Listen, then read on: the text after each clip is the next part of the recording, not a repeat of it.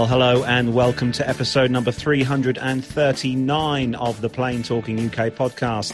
I'm Carlos, and in this week's show, we say a fond farewell to BA's last two remaining 747s, but there may be good news. The A220 turns into the next new bizjet, and a woman is caught trying to take rather a lot of money into Dubai. And in the military news this week, Russia's new fighter jet goes topless. Canada receives their first CC 295 Kingfisher search and rescue aircraft, and we have some exciting news about the Red Arrows. So, joining me this week in the PTUK's Master Suite Studios, it is, of course, the man who, well, let's just say, pushes all the right buttons. It's Matt Smith. Yes, and I think the classic, uh, the classic Morecambe and Wise joke is is not necessarily in the right order. But anyway, there we go. Yes, hello, hello. The the PTUK Master Suite Studio. That that's a mouthful and a half. Well, it's it's come a long way in the last few months, mate. You know, you've got you've got the exit sign above the That door. is true. Yeah, I have. Yeah, You know. I got. Yes, was it? Was it what did we say it was? It's off uh, seven four seven dash four hundred, wasn't it? It is, yeah, yeah, Yeah. Matt's, yeah. You've Yeah. got the seven four seven four hundred exit sign. I'll have to. I'll have to take a picture and show everyone, won't I, at Mm, some point? mm. But uh, and, yes. and it's a BA one as well. Which it is a quite BA one. Yes, absolutely. Very Quite kindly exciting. sent to us by the Plane Reclaimers, Andrew, wasn't it? Yes, yes, very kind of him indeed. But uh, no, all, all good, Matt. How are things with you? Good. Yes, yes, not bad. I'm get, I'll, I'll be honest with you. I'm absolutely sick to the back teeth of Rain. doing Oh. everything in the rain. Oh. Ah, yes, yeah, yeah. Absolutely fed up of it. Absolutely fed up. Every single school run I've done in the in the last sort of couple of weeks is just it's either rained in the morning or rained in the afternoon. Yeah, but for me and you, Matt, you know as well as I do that you know, like today when I got back, I spent a nearly an hour cleaning my well, yes, truck, this is it. Yeah, absolutely. and I know that next week, as soon as I drive wasted back, time. roads- absolutely. waste Why of did you bother? Yeah, Waste of absolutely. Anyway, yes. So joining us, uh, he's back this week. He is back from his whirlwind tour of Europe, and uh, we're so What, glad Swi- he's. Switzerland and D- Dublin. Right. Okay. Yeah. right. So welcome back onto the show. Oh, we're glad to have you back, Nev. We have missed you. It's Neville Bounds. Yes, hello, I am back. Yeah, and it was uh, Belfast and Sweden. Oh, Belfast. Close enough. Close enough. Right. My apologies. Tell you what, though, the weather in Sweden last week was very nice indeed. It was about 16 degrees and uh, very sunny. Uh, very nice it was too. And uh, the nice thing about there, of course, is that there's no mask wearing going on at all. Really? At the airport and on the aircraft. Uh, so that was a nice change, I must say. A bit of a shock coming back here on Monday morning to uh, put everything back on again, like you do, you know, when you go Yeah. into shops. But uh, How are the flights? How are the flights, Nev? Uh, very good. Yeah, uh, actually very full. I'm pleased to say, uh, full A320 going out and coming back. Um, that was very good news. So, uh, yeah, very good with the uh, the BA folks. I'm pleased to say. Um, so yeah, very happy. Good. Seat one A's looked after you then. Uh, it did on the way back. It- I had to slum it in seat 1C on the way out, Oh, no. But Oh, no hey, crisis. Ouch! Ouch! I could see the on the Ouch! flight deck. So, so it was something. So. Oh, it's good to have you back, Nev. It's lovely Oh. to see you back. Um, so yeah, we are. We're, oh, actually, you may have noticed that we are missing uh, Armando this week. Unfortunately, Armando is very busy, obviously because he has had a lot going on in his world over the last uh, few weeks, hasn't he, guys? With uh, Uh, yes. pastures absolutely. new, Indeed. So, yes. uh, Absolutely. yeah, yeah. So the worst thing is we're not allowed to say anything about it at all No. because of what he does. But anyway, there we are. Yes, a new job for Armando. Anyway, very exciting. But he has sent us uh, a video segment in for the military Yep. segment. So Yes, that's you'll be hearing from him in the military Yeah. as normal. Yeah. But we have got a super, a super, super sub. super sub, super uh, guest host joining us on the show tonight. You've probably heard his voice there in the intro, and it is it gives me great pleasure to welcome back the man who puts the first class into layovers. Oh, is I of say. course Paul Papadimitriou. How are you, Paul? I was terrified where he was going with that for a minute. I'll be honest. No organism. Um, No, no, so- indeed. yeah, I'm very good. Hi guys. Hi guys. No, no first class. No, no travel for me. Nevi is traveling for, for all of us, and I'm vicariously living that through him. Actually. How everybody? How everybody on the chat? How everybody on the podcast and on YouTube? So, Paul, obviously, with as you quite rightly just said, the flight, the whole flying thing has just gone so quiet for you. But uh, it, are there any glimmers of light in the future? I mean, for me or for, for the flying? for me for the industry. Uh, look, I the the the reality is my market is usually Asia. Asia is closed. Asia is closed at least until spring 2021, so there won't be any trouble there. Um, so maybe a few travels in here and there, but for the moment, I'm not truly missing it. To be frankly honest with you, so I'm very fine actually. To be See, honest, you, you've not I know taken. I, and. An, an Av geek shouldn't say that, but I'm fine not traveling for a little while. Yeah. I was going to say, Paul, you have, you've not fancied taking one of those flights to nowhere that's been advertised. Mm, no, I, do they do that in the UK? I don't think so. It's No, no, um, no, no, no. Singapore Australia, is doing think, it. isn't it? Yeah. Australia is doing it. Uh, Taiwan, I think, is doing it. I think Taiwan, you stay on the ground. You just get in, you get food, and you leave the aircraft. You never leave the ground. I Okay. think something like that. Right. Yeah. Wow, I, I didn't realise, uh, you know, uh, airplane food had improved that much. I'll be honest. actually, actually, Singapore Airline. I don't know why, but Singapore Airline keeps sell, you know sending me on the newsletter stuff that is really for Singapore, and they say, "Oh, you can dine with us in our 380 on the ground." I'm like, Lovely. "Yeah, but first, how do I get to Singapore?" small detail, small detail.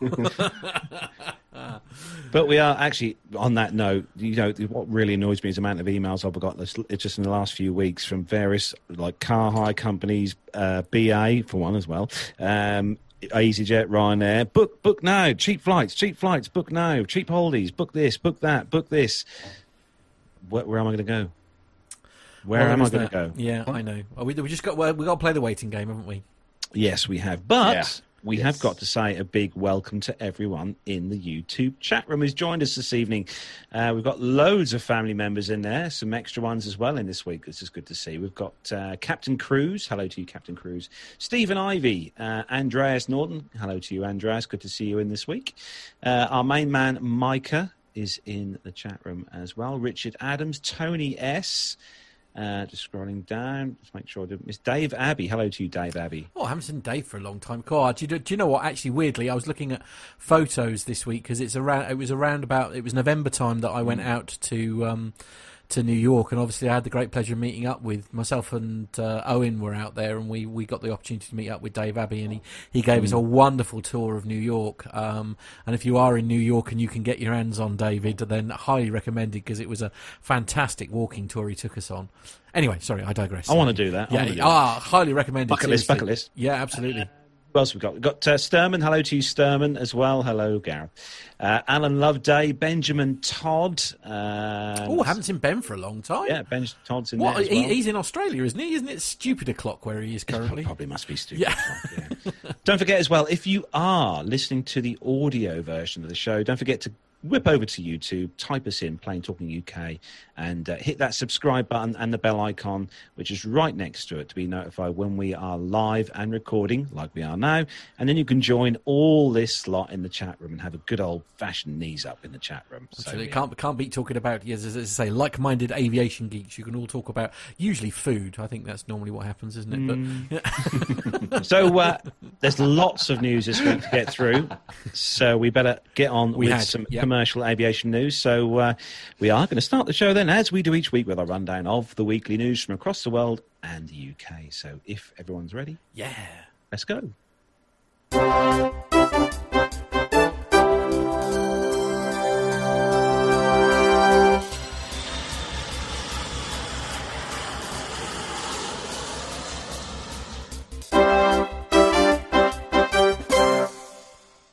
Well, yes, on Reuters.com, here's quite a, a big story that uh, was on the television and on the radio yesterday. Uh, it says BA's Queen of the Skies, Jumbos bid farewell to rainy London. And it was very rainy yesterday, actually.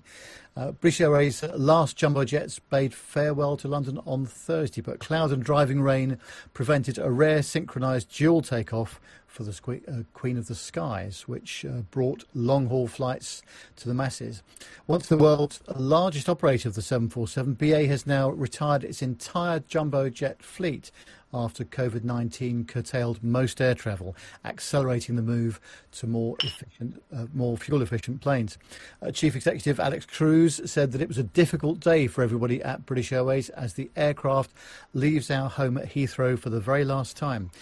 Uh, the airline had planned a rarely seen synchronised dual takeoff on parallel Heathrow runways, but the weather prevented that. And uh, the final flights were witnessed by BA staff and engineers who lined up to see them off. For over 50 years, the 747 has been the world's most easily recognised jetliner with its humped fuselage, four engines, and 16 main wheels. Uh, it took its maiden flight in 1969 and soon secured its place in history as the jet which allowed more affordable air travel due to its size and range.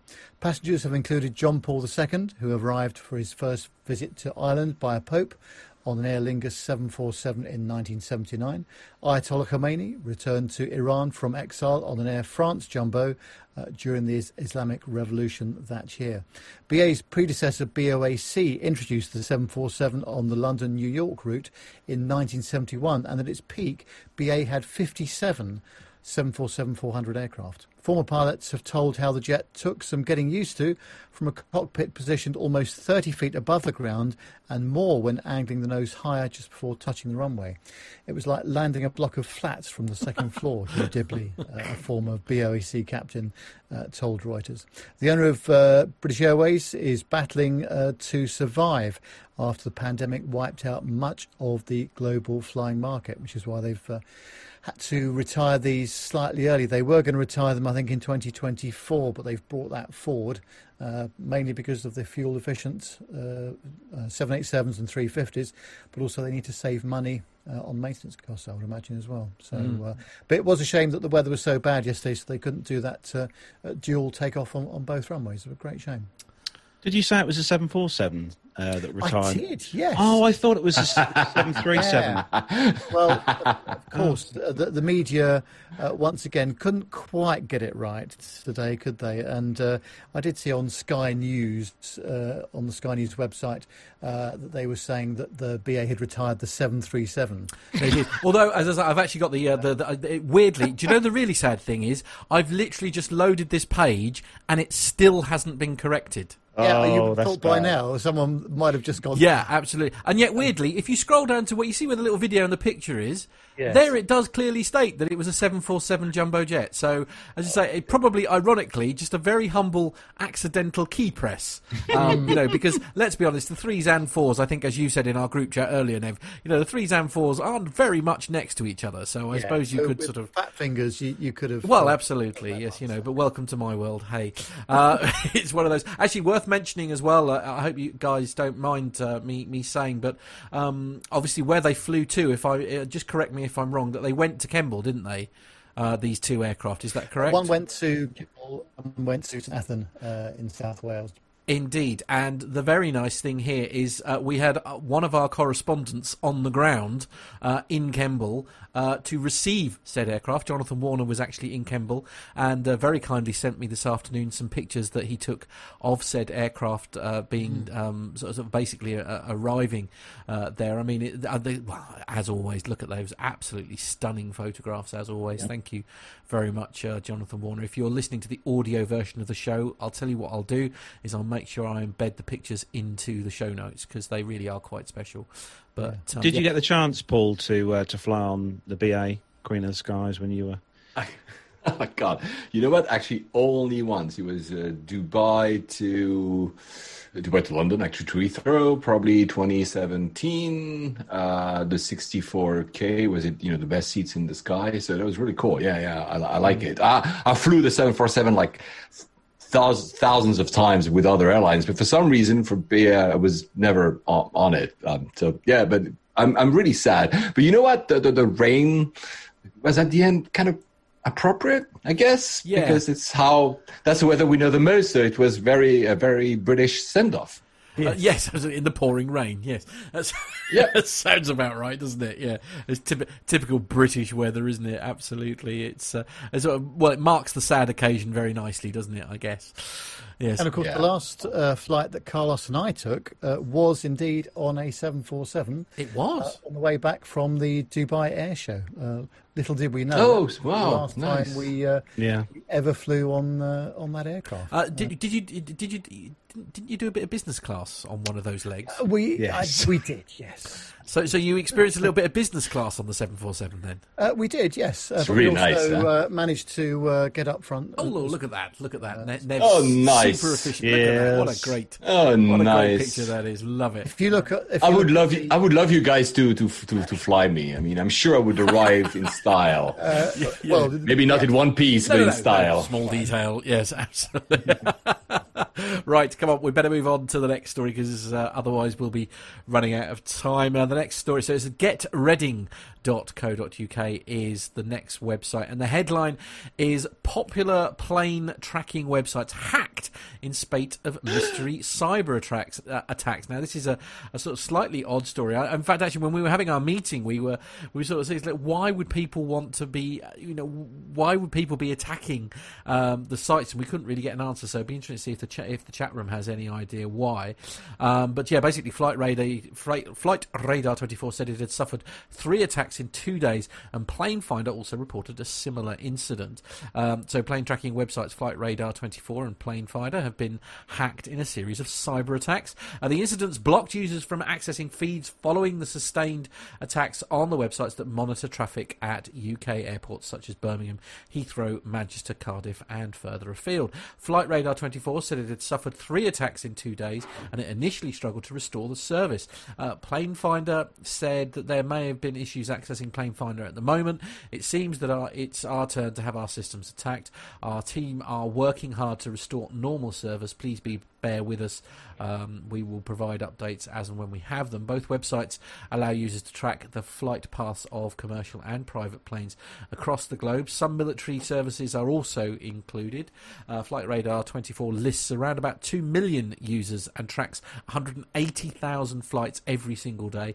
It includes aircraft manufacturers such as Airbus and Boeing amongst many of its customers.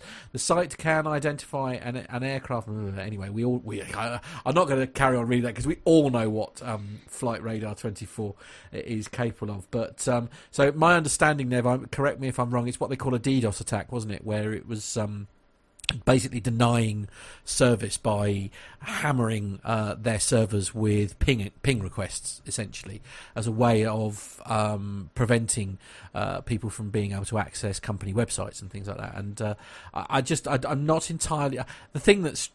I mean you know, there's there's conspiracy theories where you know the Russians are doing it all the time to to do bits. But it's, I'm, I'm curious as to why somebody would want to bring down Yeah, something right. like Makes no sense. yeah, like Makes no sense. I mean, I, I, I don't know unless, unless it's. Although I think I think when we were having our meeting, I think didn't John say something about because quite quite often deals can be done.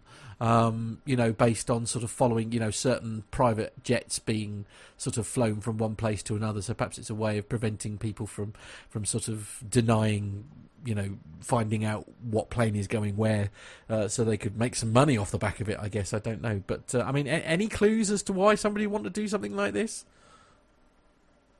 No. Okay. Good. Lovely. any thoughts, Nev? Uh, well, no. I mean, it just strikes me that um, I think the problem is, is I mean, th- th- this these um, hacks go on all the time uh, in all sorts of different areas.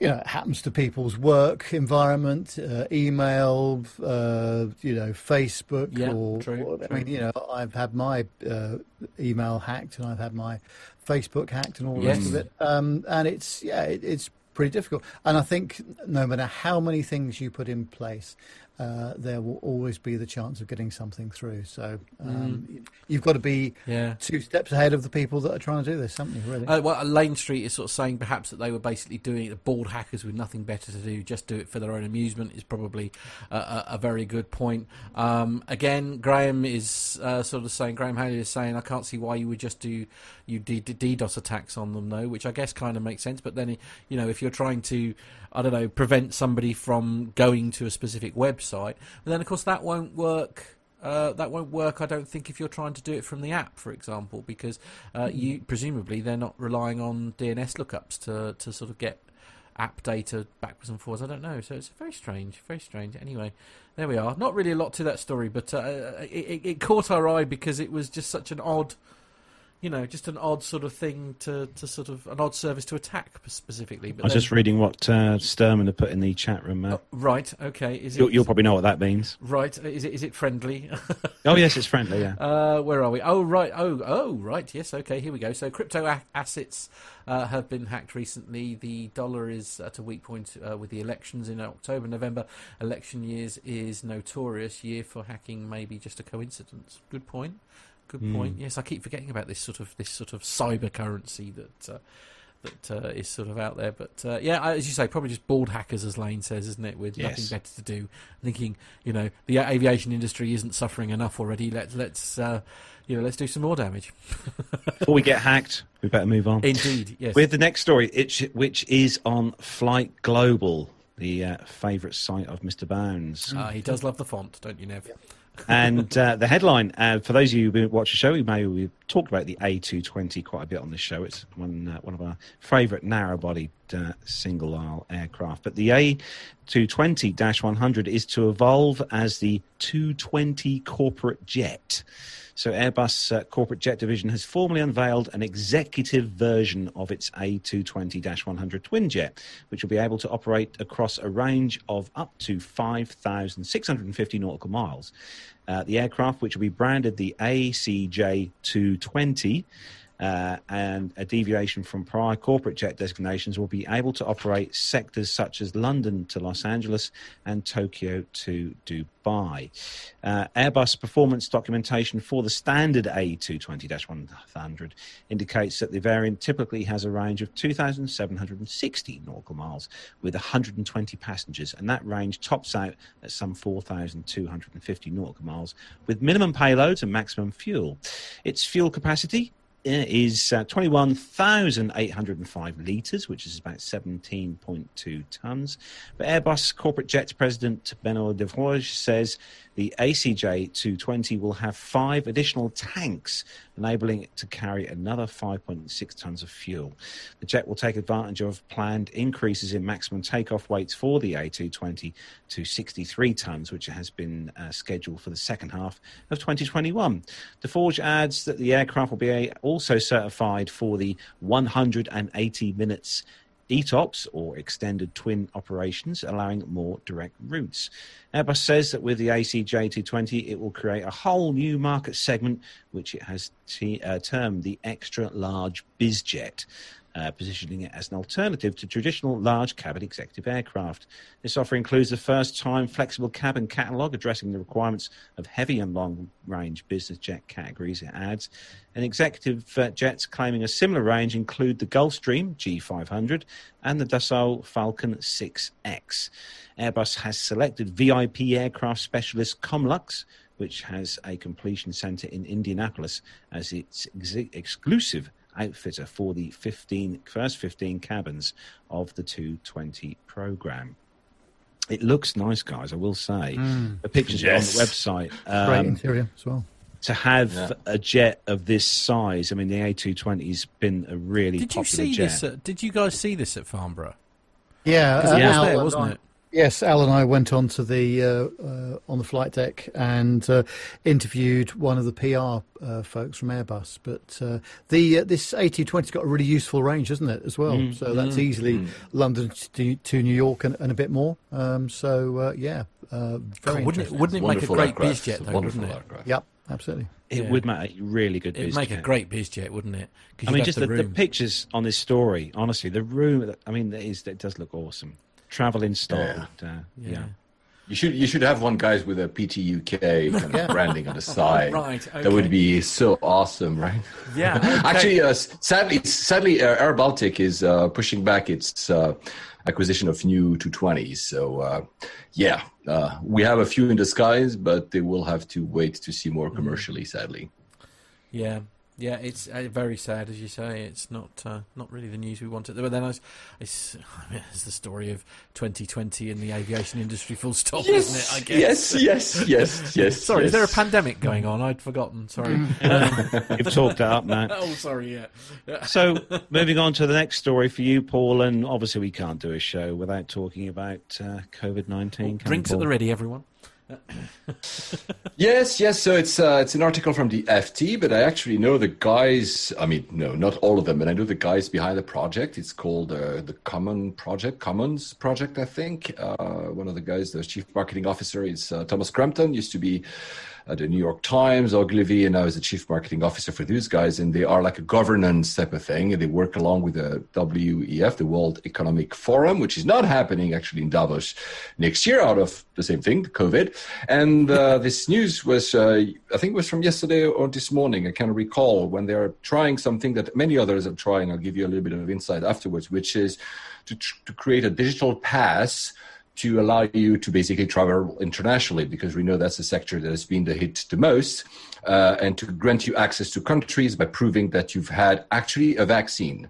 Uh, I know that is not pleasing everyone, but to the sources, this I'm not reading the FT, but to the the, the airlines and the other groups and working governments around the globe, especially in Asia, actually, uh, once there is a vaccine, you will have to probably prove that you had the vaccine to enter the country. And this would be a way to do that.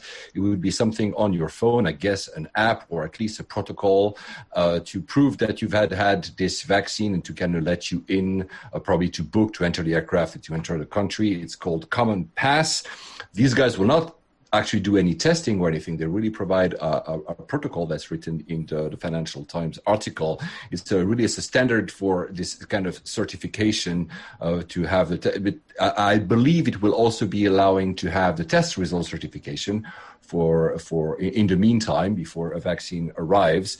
Um, and what can I say that is interesting? Yeah, United and Cathay Pacific are set to begin testing this digital health pass on routes linking travel hubs, including London, New York, Hong Kong, Singapore on Thursday.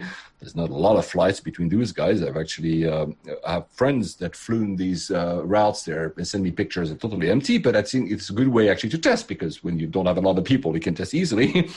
uh, but but it is it is true it is true that it is key to restart, especially long haul travel, because uh, again, what I said earlier at the start, at the top of the show, what I'm hearing is that most of Asian countries will not open be- at least before spring 2021. Australia is due to open not before December 2021.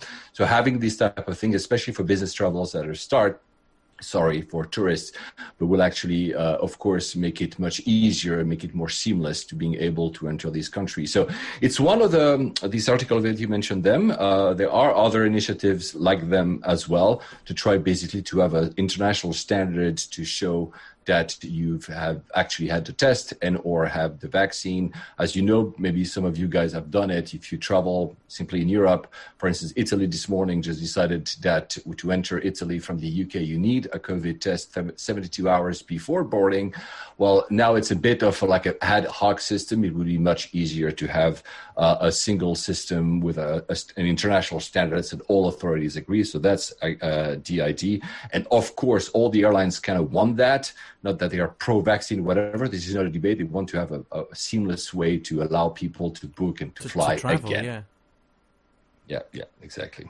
Yeah, no. I there you go. I, I paraphrase the article, and I'm sorry it's behind a paywall for those who want to access it, but it's uh, it's interesting. But Common Pass is the name. If you Google Common Pass, you'll find some information about that. So great. It's, it's uh, I, I, mean, I mean this this. I mean, I, I mean we've we've touched on this uh, the, in sort of in, in, previous episodes, isn't it? I mean, d- do we feel this is this is the solution, perhaps, in these strange times? To I, I guess this is all about trying to give people confidence to fly. Perhaps is is is it more to do with that? There's, I, I, I, will say I will add something. You're right about that. Uh, I will add something. Is that what has with COVID, what this crisis has clearly surfaced is that currently countries are prioritizing their own citizens and residents mm. over travelers. Yes. So they will open a few bubbles here and there, especially in Asia. Now we Europe is a bubble, by the way, the only one in the world, actually. Uh, but you, uh, in order to actually make that happen quicker, having a standard will will actually help. It's not really the airline, obviously. It's the countries that say yeah. we don't want to import any more, any more cases that we have. You know, China, you go through 14 hours of clearance, and countries like Taiwan, you still go through like full two week quarantine. Same in South Korea, et cetera, et cetera. So, to kind of not have this quarantine if you could prove that you're okay with a system that is standardized and certified, mm. which actually would entice people for traveling and especially business travelers again it's nothing against tourism but business travelers are the fuel and the blood of Yeah. the airline's revenue and they're not flying currently No, indeed. I mean, Nev. I mean, uh, is, uh, this is something presumably you're you're sort of very keen to sort of see something uh, Well, come through for this. Yes. I mean, for example, um, from Sweden to the UK and back at the moment, uh, that corridor was opened up uh, a few weeks ago. So I took the opportunity to uh, do some business over in Sweden whilst I could, just in case they shut it down again. But I had to fill in a return to the UK form uh, 48 hours before I came back um, to say that uh, where I'd been and where I was going to be when I came back here. Um, but I was just thinking about that, you know, the, the COVID test thing. It's a bit like an MOT, isn't it? It's it's only valid on, on the day of the test. True. Um, and I'm, I'm not trying to introduce, you know, difficulty and political stuff here, but I, I'm sure that they're, you know, that they've got to find a, a universal way somehow of getting these things consistent. So, uh, yeah, that, that until they do um, across the world, it, it's going to be a real problem. I mean, Um, so- you make, you, make a, you make a, you make a great. Uh, sorry to interrupt you, Matt. You make a great point right there because even between countries in Europe, we should be closer in terms of regulation. It's not the EU; it's just that we're you know we're neighbors. Even that you have one system for Greece with a QR code, a different system for, from Italy, a different system in the UK with a locator form that you're supposed to. So all this is very confusing. You need to learn what should I do when I do, etc. So having a standardized thing that tells you no matter that what it is, is it a test, is it a locator form that you mm. can go anywhere with it is really the, the a godsend for the airlines because they, right now you have to deal with all this and you had people refuse at borders, etc. Not in Europe, of course, but this is why it would make the, our lives much easier. We can, like like Nev kind of hinted at, we can discuss long about what is the right way to do it, but at least having a standardized way that everybody can agree on, uh, it would would be much more helpful. Well, and, and my Like my, my same- thing.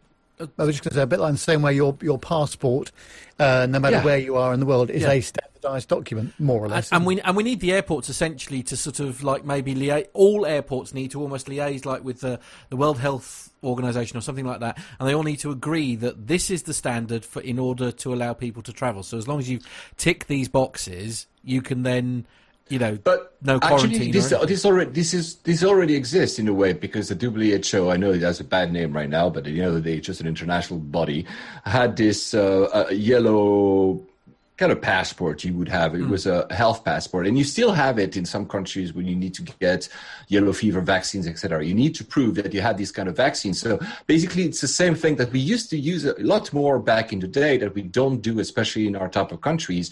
That will just get standardized, but it would be much easier if instead of having something in a piece of paper that you have and you can lose or you can be forged that you would have something much easier to use that that's about it basically it could even be integrated by the way at some point into the boarding pass like Yeah. one of the checks right yeah Yes. Absolutely. Yeah, a great idea. Great idea. Well, I mean, it's definitely moving in the right direction, isn't it? At least, Paul, this this whole common pass Yes. thing that you mentioned. So, uh, yeah, we, we'll move on to the next story if we may. Nev, that is with you. Yes, well, we've I don't know how many years we've been talking about the, the third runway at Heathrow. Oh, I, Uh, I'm sorry. Is there, is there something going on at Heathrow? Sorry, the answer is 20 years, if you wanted to know. Yeah. Well, um, in uh, various articles, it says that uh, in February, campaigners claimed a historic victory in the Court of Appeal, which quashed plans for a third runway at Heathrow on climate grounds. The case was brought by litigation charity Plan B and campaign group Friends of the Earth. Three appeal judges ruled that the government approval of the expansion plan was unlawful because, among other reasons, it failed to consider the Paris Agreement on climate change. To pursue the project, the Transport Secretary would have to review how it could fit with the country's climate commitments. In a two day virtual sitting of the Supreme Court this week, Heathrow argued the government was not legally required to consider the Paris Agreement.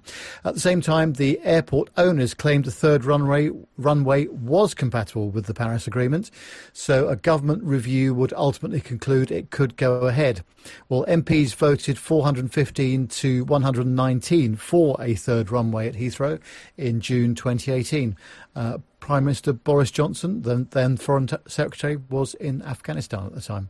Uh, but Heathrow has now admitted that even in a best case scenario, the third runway will not open until 2030, having previously been scheduled to open in 2026. First pro- proposals with this iteration of Heathrow expansion started in late 2006. Uh, the hearing has now concluded, and a ruling from the Supreme Court is expected in January 2021. Uh, well, my opinion is we do need it, and they should get it built. Um, and what a I agree. time It's the timeline. let's do it right now because um, you know uh, th- what's going to happen is let's fast forward. I don't know. Let's say three, four, five years. We're going to be back to the levels of traffic that we were at previously, where Heathrow's capacity was at ninety nine percent. Um, so I think so. Just start it now. But then, Well, and I'm- also, uh, I'm, not considering any of the climate um, issues with that statement. By the way, No, no, indeed. Yeah, we'll gloss over. We'll pretend that's not a thing. Uh, there's, uh, I mean, also though, many could argue that given how traffic at, at Heathrow is obviously at its lowest point for many, many years, I mean, to, to start a project like this now would actually probably cause the least amount of impact on general operations at the airport. I mean, uh, it's a shame that they can't sort of get starting almost get started almost immediately, as you say. Captain Cruz I- says I- in the I- chat I- room, I- actually. I was just going to say, Captain ahead. Cruz says that Heathrow started out with seven runways. did yeah. oh yeah, like in a hexagon or something. Yeah, like an hexagon, I think. Yeah. yeah. I tell you But but you know about I mean even before COVID when this and, in, in before this decision from from the court right there the I mean the most optimistic scenarios were the runway would be ready around 2026 2027 but actually if you were to talk to people at Heathrow would say we are 2040 and 2045 2050 was more likely. If you look even actually at the plans that's more interesting. You know the plans of expansions you know terminal t5x t6 all the new terminals that would actually complement this new runway. They they're not they planned some of them for 2070. So it was already before this crisis, not a big deal. I agree with you about the the ease to build it right now. However, the big problem we have right now is financing. I mean, we're we're about to enter like a big economical crisis.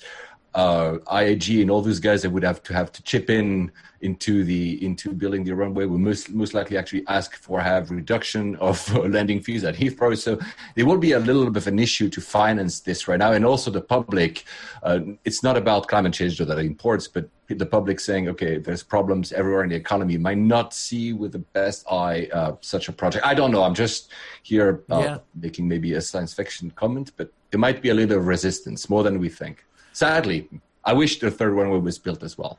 I mean, again, also though, as you, as you make a good point there about the financing side of things, because I mean, people like IAG, for example, uh, they're too busy trying to save their airlines at the moment, aren't they? I mean, this is the this is the big thing. Uh, you know, it is now are the are these companies going to have the kind of capital available to be able to sort of you know chip into to said projects? I don't know what you think, Nev. Well, uh, it's it's the it's the survival, isn't it, of all the airlines at the moment. We we've heard all sorts of things uh, on the radio and television in, in the last few weeks about about how uh, difficult it's all been for the airlines, and how long it will take for them to get back to the the sort of flying schedule that they were used to. Um, so, Yeah. uh, and of course, IATA, uh, sorry, finish. Pardon me. That's okay. I was just going to say that um, a, a lot of people are going, well, yeah, the, the Skype and the Zoom thing's working really well, but and, and it might be for some people, but business travel, uh, people travelling in the business and first class sections of uh, aeroplanes, are the people that uh, will um, allow the the larger airlines to survive. And in terms of going on holiday, um, we do need the EasyJets and the Ryanairs and the Yeah. Wizz Airs um, as well because people are pretty fed up with it all um, at the moment and they, they want to be able to get away next year. No, I, I fully agree. There's a stat, I just wanted to mention the stat by IATA on average, and that's an average. I mean, some are worse and some are better. But on average, airlines currently have 8.5 months of capital. And as we're seeing some of the bailouts that are coming, there was not, never a bailout in the UK, but the US bailout might not come a, a second time. So there will be casualties uh, in, in, in this, sadly. And hence, financing another runway is it would be cool however if we still had you know like we had today uh, sorry yesterday the we were supposed to have like a double departure of uh, 747 Yes. it would be cool to have three of them de- departing yes. and by the way something that uh, my my co-host on layovers we haven't done an episode forever but my co-host on layover, uh, layover pointed out to me the other day alex alex hunter he said It doesn't think, and he's right because I've checked. There's not going to be any 747 passenger traffic at Heathrow anymore, uh, unless, and that's my take, unless um, Korean Air hope they survive, relaunches their 748s to London. Otherwise, it's impossible to fly a 747 from Heathrow, third runway or not, sadly. true, true. That's very true. Right, we better move on to the next story before. Yes. Uh, before we, yes, as I say, we're sort of having to watch our timings this evening because there's a certain APG that starts as soon as we finish, basically. Uh, so the next story is uh, with me, and I'll be interested to hear Paul's take on this when when I've read this, which I suspect is why this story has been chosen. So this is on a this is on AIN online website, and the headline is U.S. finds Emirates for overflying Tehran.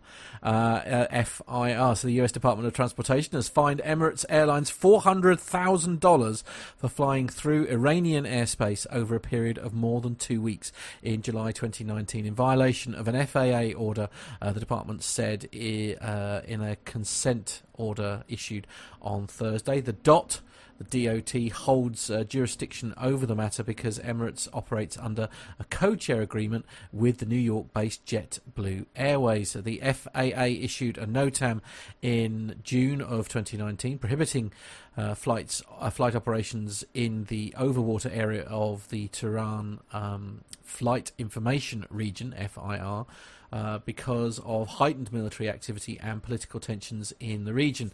An investigation by the DOT's uh, Office of Aviation Consumer Protection uh, found that Emirates violated the order between the 1st of July and the 19th of July 2019 while operating under JetBlue's B6 code. In response, Emirates said it takes its regulatory compliance responsibilities extremely seriously and that it suspended for a limited time period all flights in the Tehran Iran FIR um, area except direct flights to Iranian capitals immediately after the FAA issued the NOTAM. However, the airline said when it resumed services over the region, it inadvertently failed to remove the B6 code from the service. Uh, once it uh, recognised the oversight, it removed the code it added.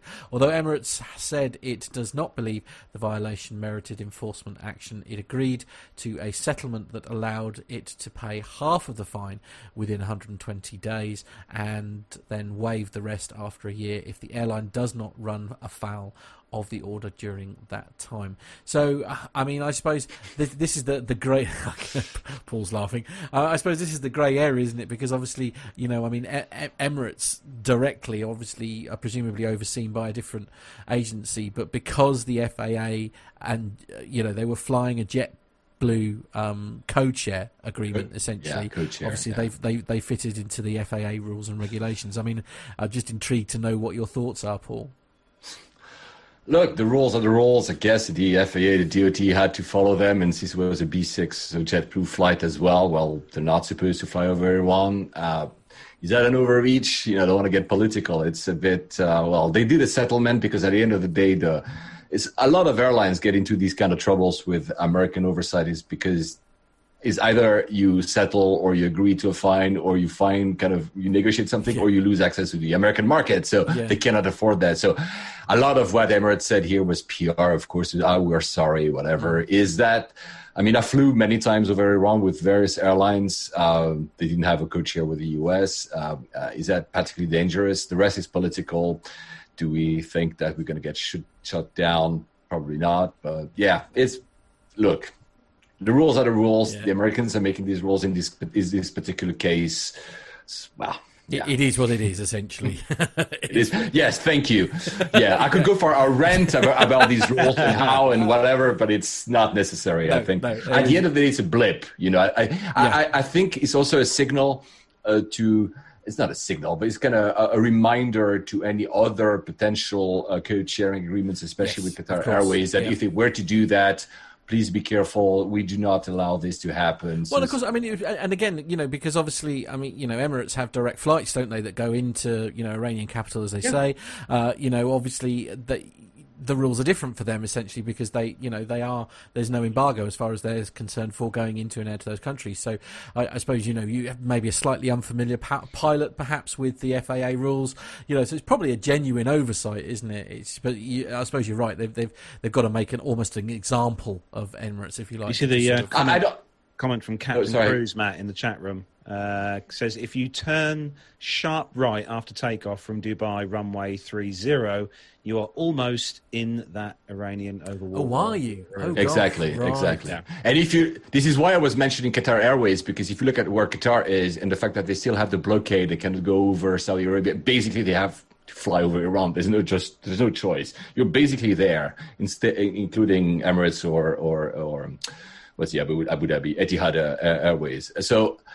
I mean, you know what? It's not the pilot. I think it's probably oversight from the airline to not have removed the B6, the code share thing, because if they had removed, nobody would have even, you know, raised an eyebrow because it happens every day. I literally, I fly to the Middle East uh, or to, to Asia and, or here all the time, and we fly over Iran all the time. Yeah, yeah, this is it. Uh, so uh, the the no, the that they're talking about, by the way, just for anybody who's interested, was issued as a result of a U.S. drone being shot down by Iranian armed forces in June 2019. The location of the drone was dis, uh, disputed, uh, with the U.S. saying that it was shot down in international airspace, and Iran saying it basically violated Iranian airspace. Uh, and if anyone's interested, if you want to hear more about that particular strike, you can listen to Armando and Grant uh, Grant McCarran talking about it on episode 274. Definitely worth a listen, uh, just to remind yourself. But uh, yeah, it was um, yeah that was basically what it's uh, what it's all about. And I didn't realise that a NOTAM is basically a statement that's literally notice to airmen. I li- I didn't know that.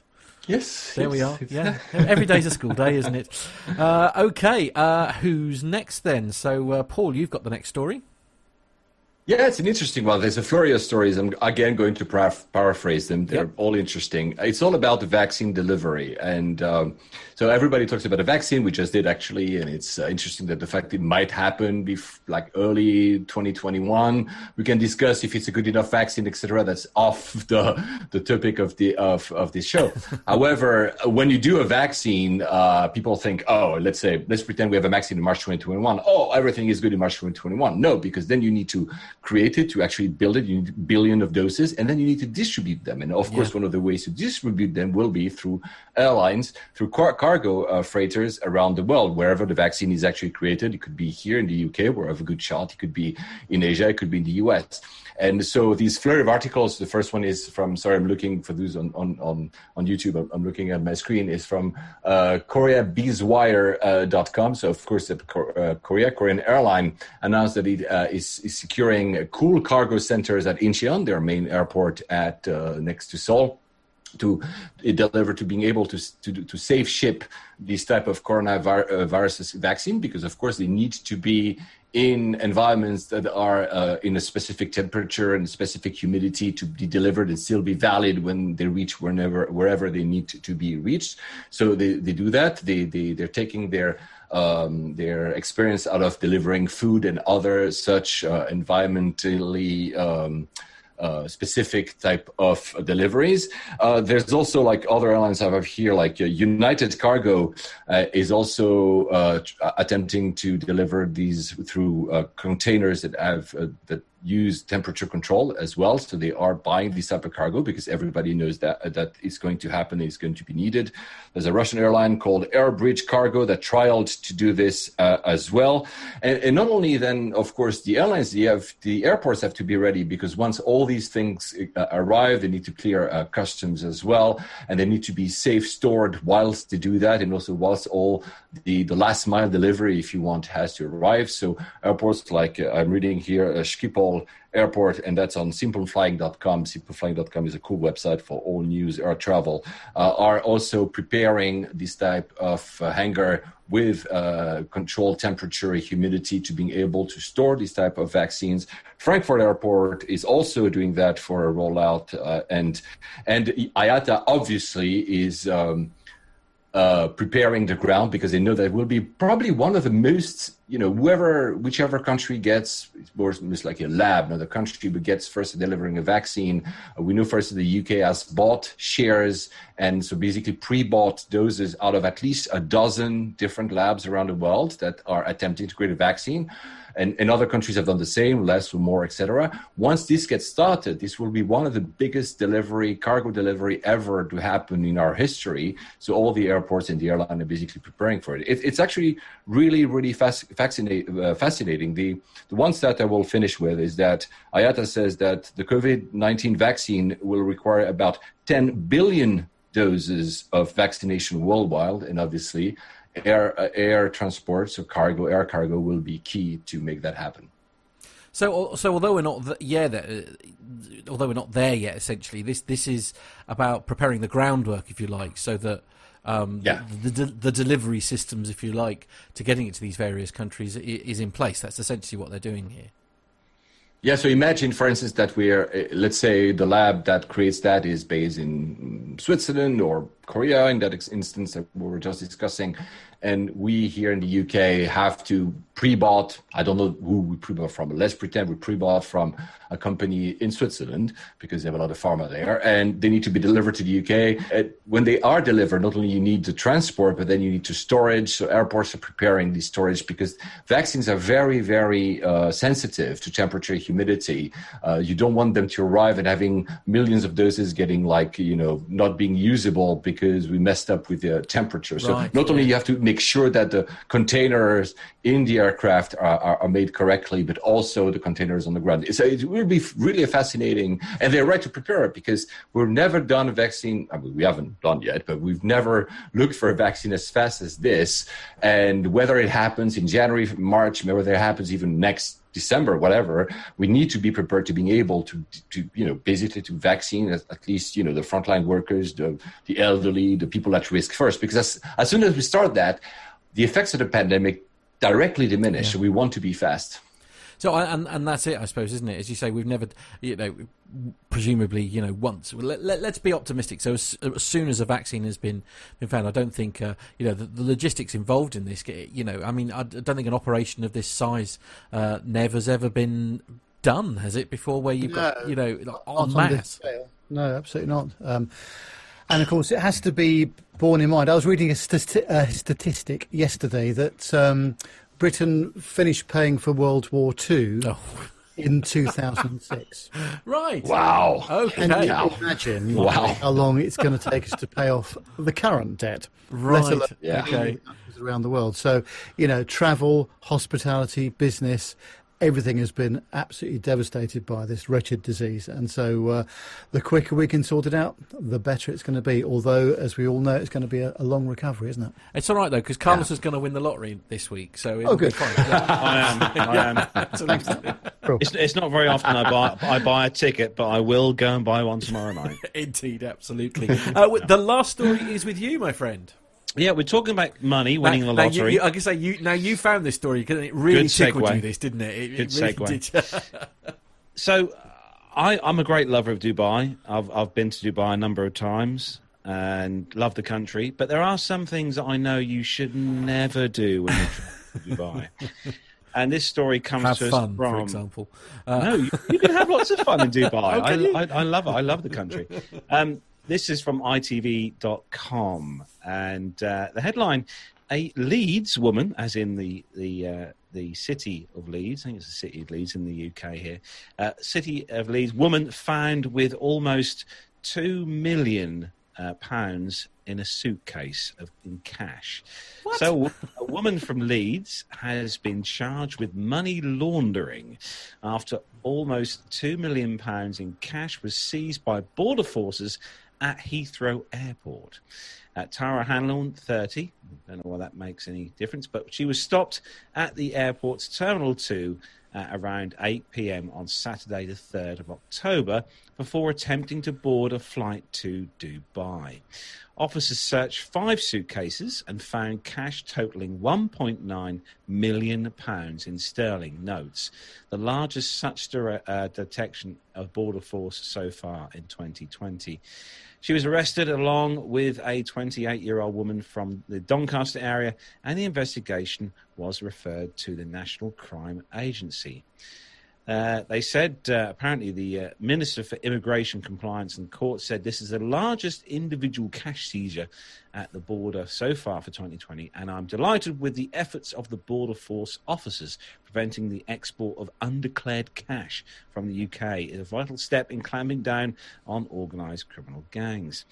Uh, the woman of uh, Pelham Court, uh, Leeds, was later charged with money laundering and appeared at Uxbridge Magistrate Courts on the 5th of October, where she was remanded in custody until her next appearance at Isleworth Court in, on the 5th of November. And the other woman has been arrested as well, and she's also been released under investigation. Because you, you, you know why that why the age is important in here. You, do, do, you know why? I think it's, it's like because oh, she's in her thirties. Oh, that's very naughty of her. If they said it was an eighty-five-year-old lady who'd just been done mm. for for you oh, know, we'd be like, through. oh, leave her alone, leave yeah. her alone. You know, she's you know she's I mean, got a pension to defend for. You know? Yeah, it's, it's, worth remembering that uh, you know Dubai Customs have got previous form here because uh, they interfered with my muff. They did. They did uh, interfere with when I tried was... to bring that through. That took an awful lot of explaining. Indeed, absolutely. Um, so... I will. I will. I will. I will. However.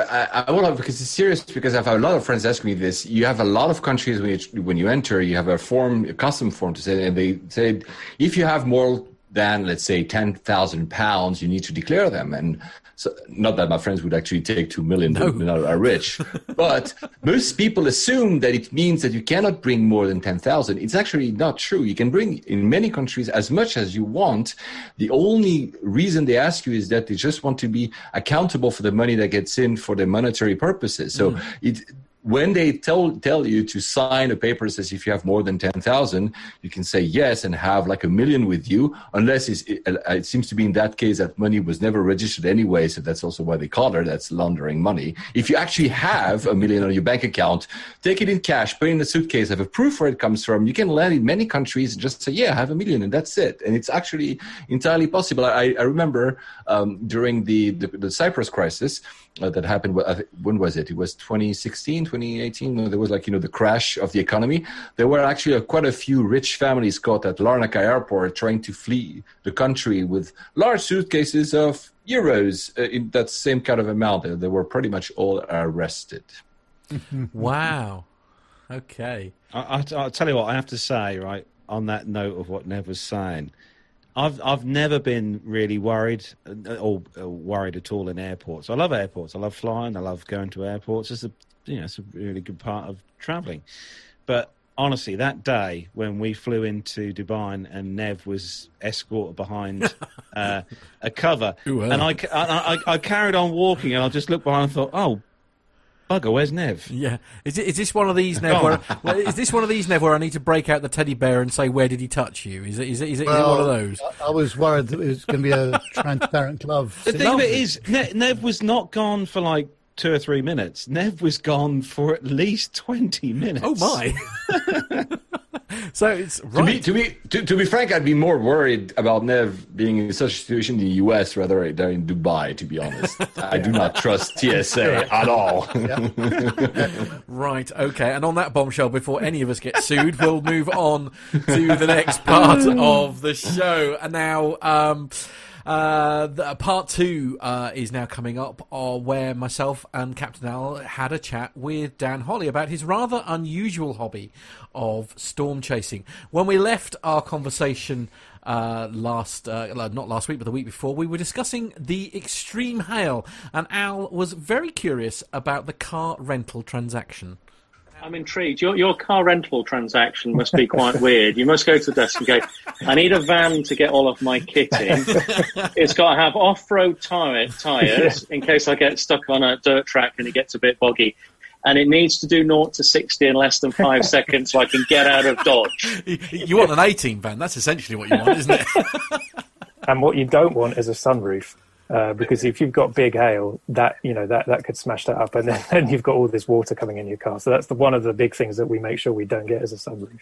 Wow! Now, actually, you've mentioned uh, the word uh, hail there, and uh, you've sent me a couple of pictures actually uh, to do with uh, with that. Now, I'm just going to pop a, a, picture up for you you now. Now, so the, the, this is so the the size of this is is mm. ridiculous. I mean, where was this taken? So that was taken in, uh, well, just outside a town called McLean in Texas.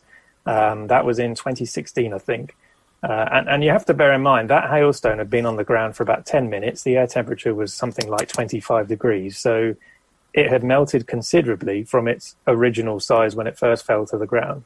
Um, so you can imagine it, it's that large already, having melted for 10 minutes.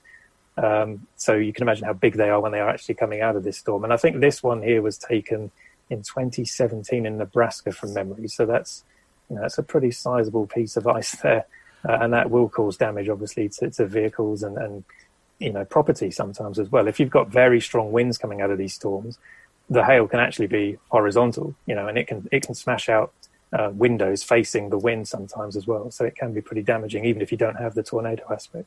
So, so you... hail is something in, in aircraft that we are very, very aware of because if you can imagine hitting that stuff at sort of 400 miles an hour, oh my goodness. Um, it's not good, really.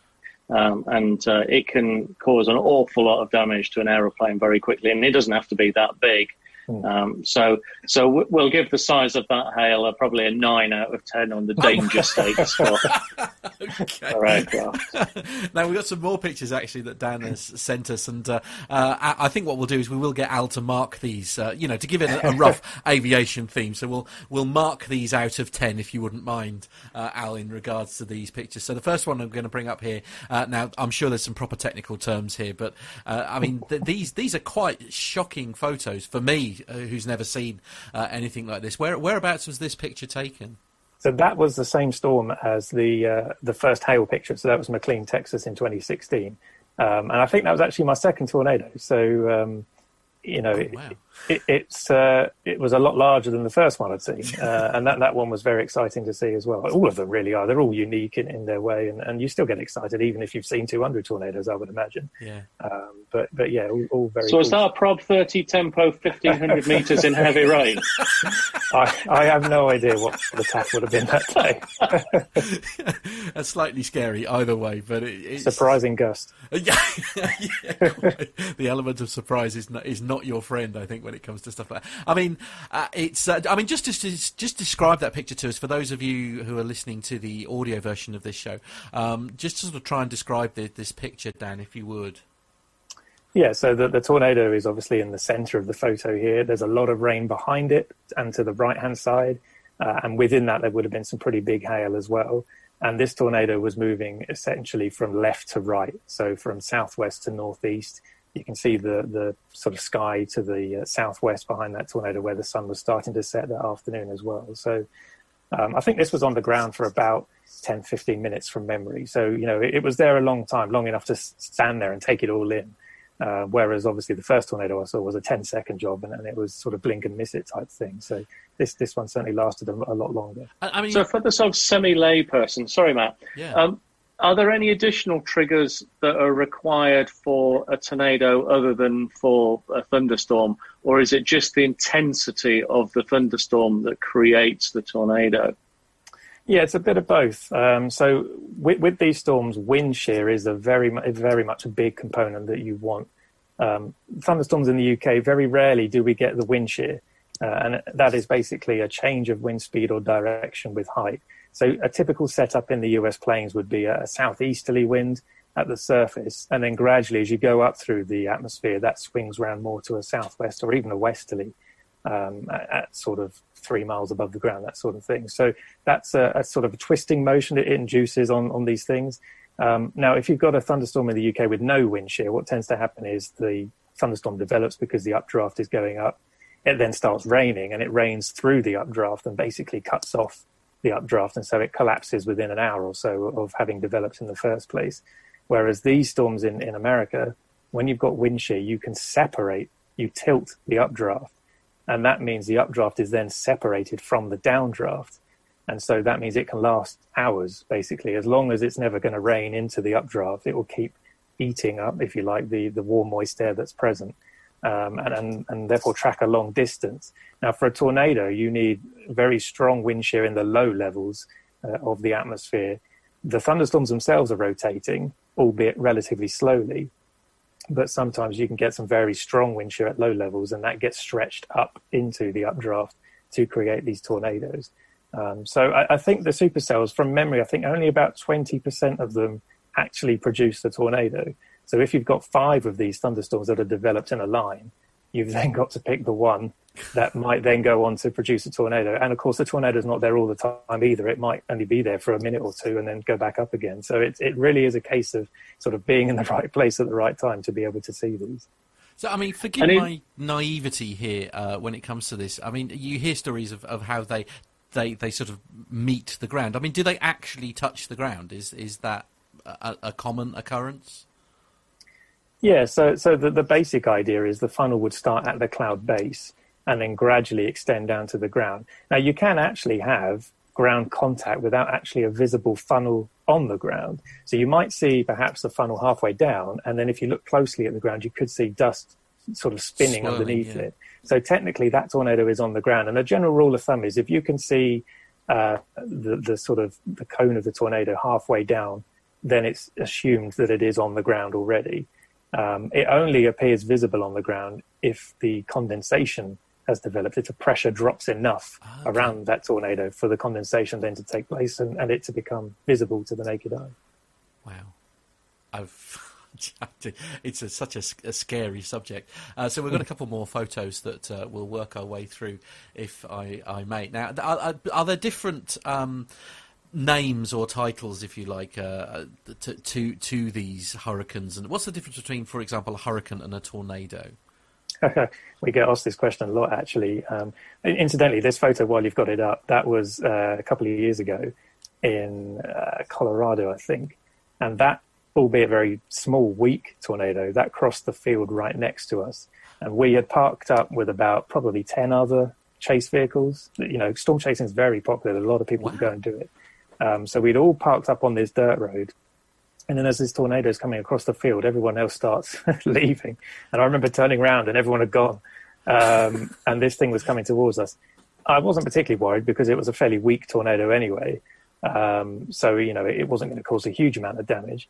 But I've never been that close to it. It was only sort of, I don't know, 100 feet away across the field. And you could just see all this dust and stuff spinning around it. And it was just mesmerizing to watch it while we were being pelted by horizontal rain and hail coming in through the car window. So uh, that was quite quite a unique uh, experience, that one there.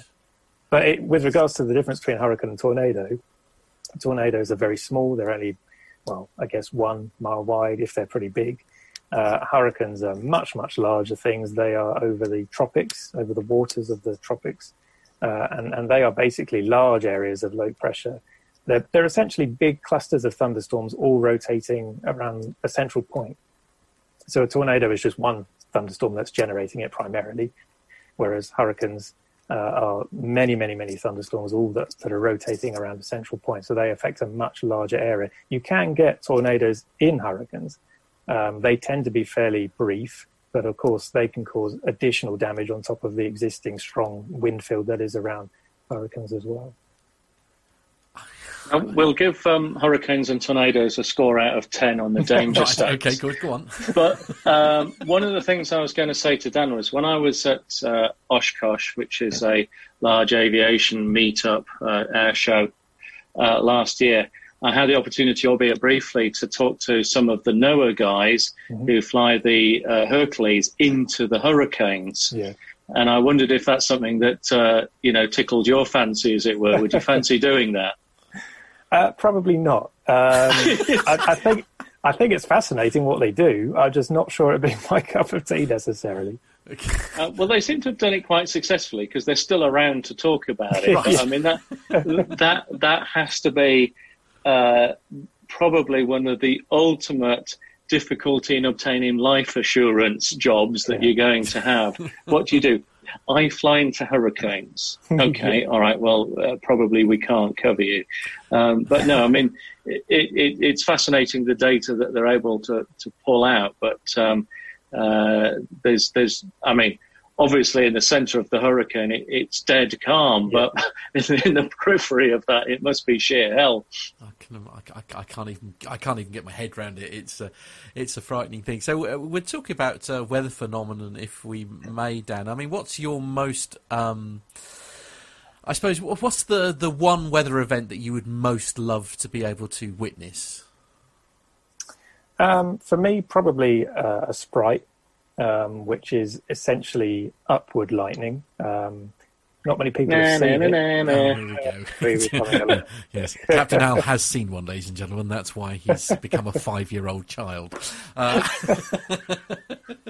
it's um, uh, it's, so I, I see. This is the, the thing. I had no idea that would, that was a thing. So uh, an upward lightning bolt. How how does that even work? How does that even work? It only happens, as far as I'm aware. Obviously, I've never seen it, but um, as far as I'm aware, you only get them with really big, powerful thunderstorm complexes. So you wouldn't really get them over the UK very often.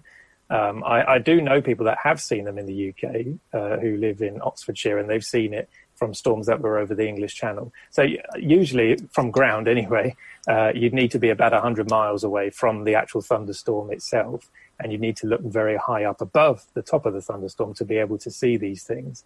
And and they, they look a bit like sort of a red jellyfish, if you like, but they only appear very, very briefly, you know, for a, split second type thing.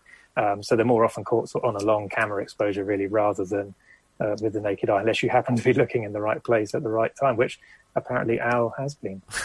Yeah, I mean, it was very difficult for me. It happened uh, quite a reasonable time ago. Um, so, you know, these days we have, you know, access to the internet and we can, you know, instantly look at pictures of things that we've seen and, and identify it.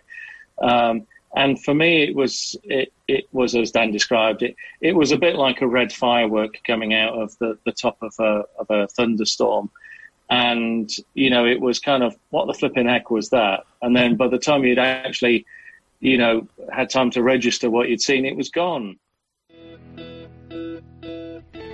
If you want to take your knowledge to the next level, sign up for a subscription at the A320 Lounge. Our online video courses combine whiteboard style lessons with full failure demonstrations shot in 4K in state of the art simulators using a professional production team. Go into your next simulator session with confidence, having seen failures run in real time and with the background knowledge to answer any questions from your instructor.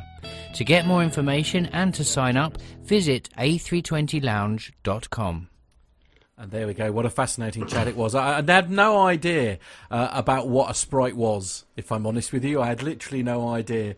And uh, da- uh, we were we were chatting afterwards. Actually, Dan is so jealous that Al has witnessed one of these. Obviously, while he was flying. Um, you know, it's a sprite. I mean, it's uh, it's I'm more of a Dr Pepper man myself, but um, Right. Okay. Good. Lovely. There we are. The moment's gone. Uh, never mind. Uh, okay. No, we On need- the military, everyone.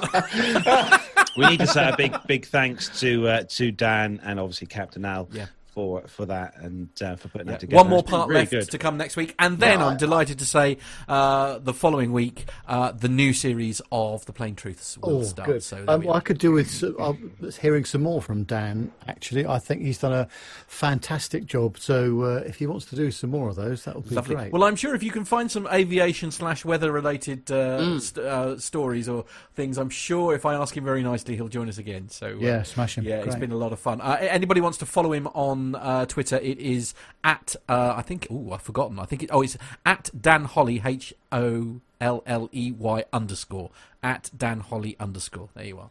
And actually, uh, Matt played the, the A320 Lounge ad Oh, during yes. the break there.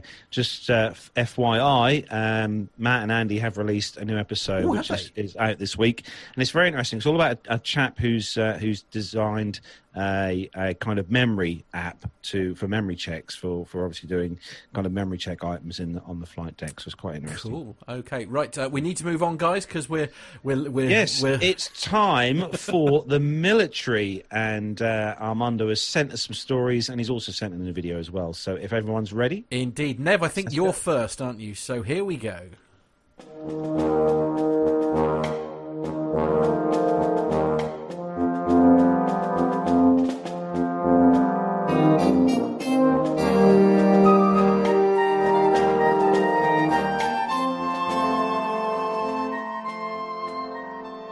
Well, the first story is from uh, popularmechanics.com, and it says that uh, Russia's Ministry of Defense has dropped a new video that includes some very unusual flying. In the video, a pilot is flying Russia's long in the woods Sukhoi Su 57 fighter jet known to NATO as the Felon, without the usual plexiglass cockpit canopy that protects him from the elements. The flight is likely to, uh, to taking place to ensure that there are no unexpected issues flying the plane if the canopy were to suddenly uh, come off. Uh, the video celebrates uh, the VP uh, Chkalov St- State Flight Test Center's 100th anniversary. The centre tests new and upgraded Russian aircraft as new as well as new weapon systems.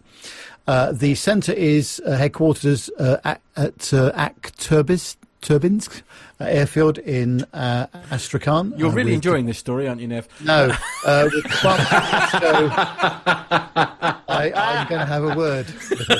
I really am. Brace yourself, Armando. Sternly worded email on its Yes. way. Uh, with um, departments at Moscow and Saratov regions uh, in Kabardino-Balkaria uh, and Crimea. Uh, it also includes five pro- proving grounds scattered across Russia and beyond. I'm very glad that was a short story. Right, yes, indeed, as are we all. Oh, dearie me. Oh, there you go. Look, that's the only bit of the video that's actually relevant. There we go. I, I just, I just find find it amazing that if this guy's going like at flat out speed, that um, obviously when the canopy off, and obviously the wind obviously goes over the front of the canopy and then over, so it's not really in the, on the sort of cockpit as such. But still, to have the uh, roof off whilst travelling in a fighter jet is quite a nice idea. It, it, it is. It's not the. Uh, it's not the uh, only idea that I've. Uh, yeah, I, I don't know. Is it not a bit drafty though? I mean, Could be a bit chilly at high flight levels, I will say. well, it, well, quite. This is this Mm. is this is my only ner- nerve wracking. I mean, and also part of me is thinking there must be a reason um, why it hasn't been done before. Mm, yes. Or, or is that just me being cynical? Anyway, we'll move on to story number two, and I'm delighted to say that story number two is Yay! being shared with us by the legend that is Armando. So over to you, Armando. Hey guys, the U.S. Air Force is blaming a recent F 35 Joint Strike Fighter crash on a tired pilot, too fast landing, a misaligned helmet, and a logic issue with the plane's computer system. Now, this crash took place in May at Eglin Air Force Base in Florida, resulting in the complete loss of a $175 million aircraft. So the pilot, de- determining that the plane was no longer responding to him at a critical time, chose to eject safely. Uh, the F 35 was landing after participating in a tactical intercept training mission. Two other F 35As, including the mishap aircraft, flew as the Blue Air guys, uh, basically the good guys element, intercepting two simulated enemy Red Air aircraft. Uh, the pilot involved in the crash was a former F 15E Strike Eagle pilot with a total of 1,459 hours behind uh, the stick. So, according to the Aircraft Accident Investigation Report published by the Air Force uh, late last month, the crash was a result of several factors. Uh, first and foremost, the aircraft attempted to land at 202 knots calibrated airspeed, or the equivalent of about 232 miles per hour. That's much higher than the maximum 152 knots at which the aircraft should have attempted the landing. That's according to that report.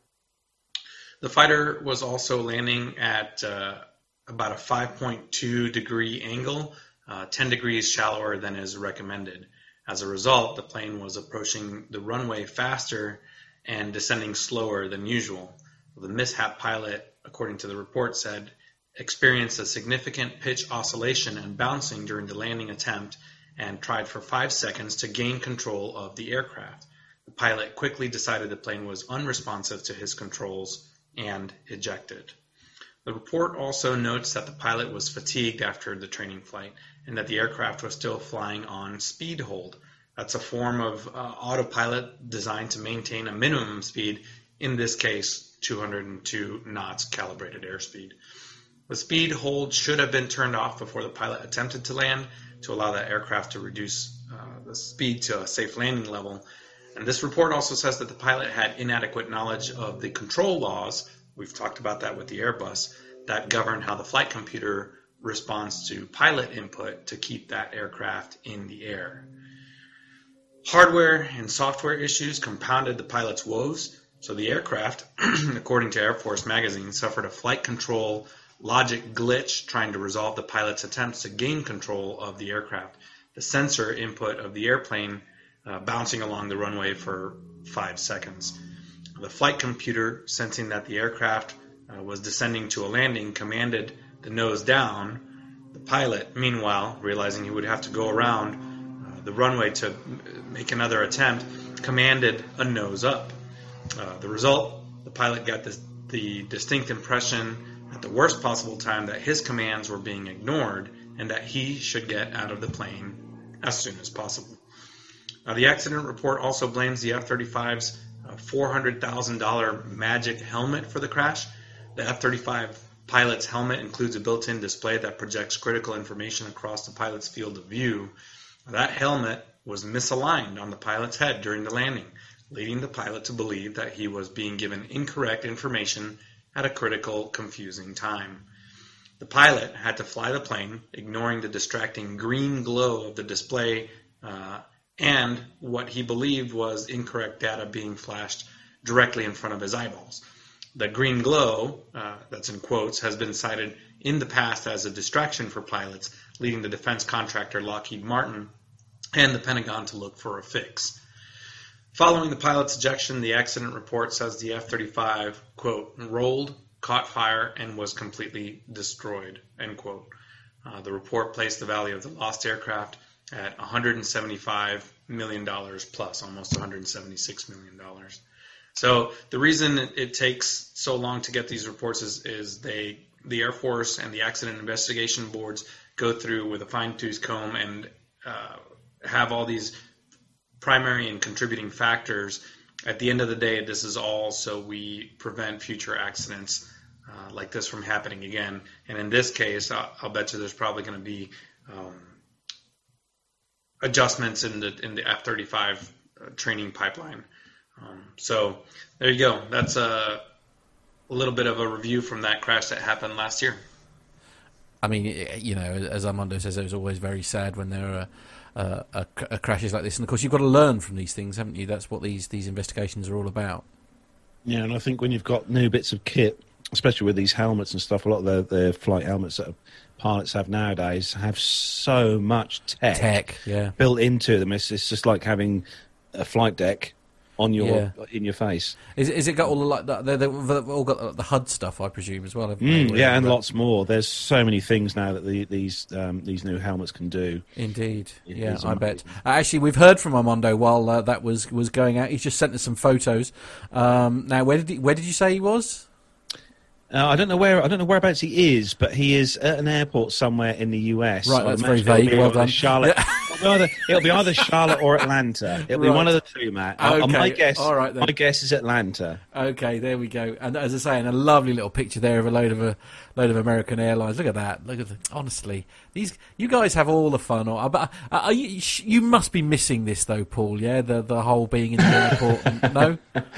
Of course, a little bit. Uh, uh, jumping back to what you was just said about the helmet, every time somebody mentions a military helmet, would have a lot of stuff. I'm thinking about this 1982 movie with Clint Eastwood, Firefox. Oh, He's supposed to yes. think in Russian, to think in Russian, to to fight, to to fly that jet. It's awesome. It's just awesome. It's just awesome, absolutely. Uh, right, on to the next story. Then, please. was in uh, Phoenix, by the way. Oh, Phoenix. Oh, oh Phoenix. Oh, there we go. Oh, right. Oh, there, there we go. go. There we go. Yeah. Lovely. Carlos, you're next, please. Yeah, this next story. This one is on the aviationist.com and uh, Canada.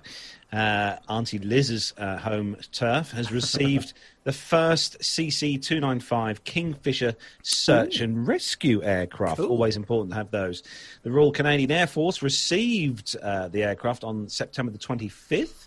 Uh, the new CC 295W Kingfisher as the Airbus C295W is locally designated. The CFB, Comox, or British Columbia, where the Royal Canadian Air Force will perform aircrew training and operational testing, and the new aircraft will replace the CC 115 Buffalo and the CC 130H Hercules.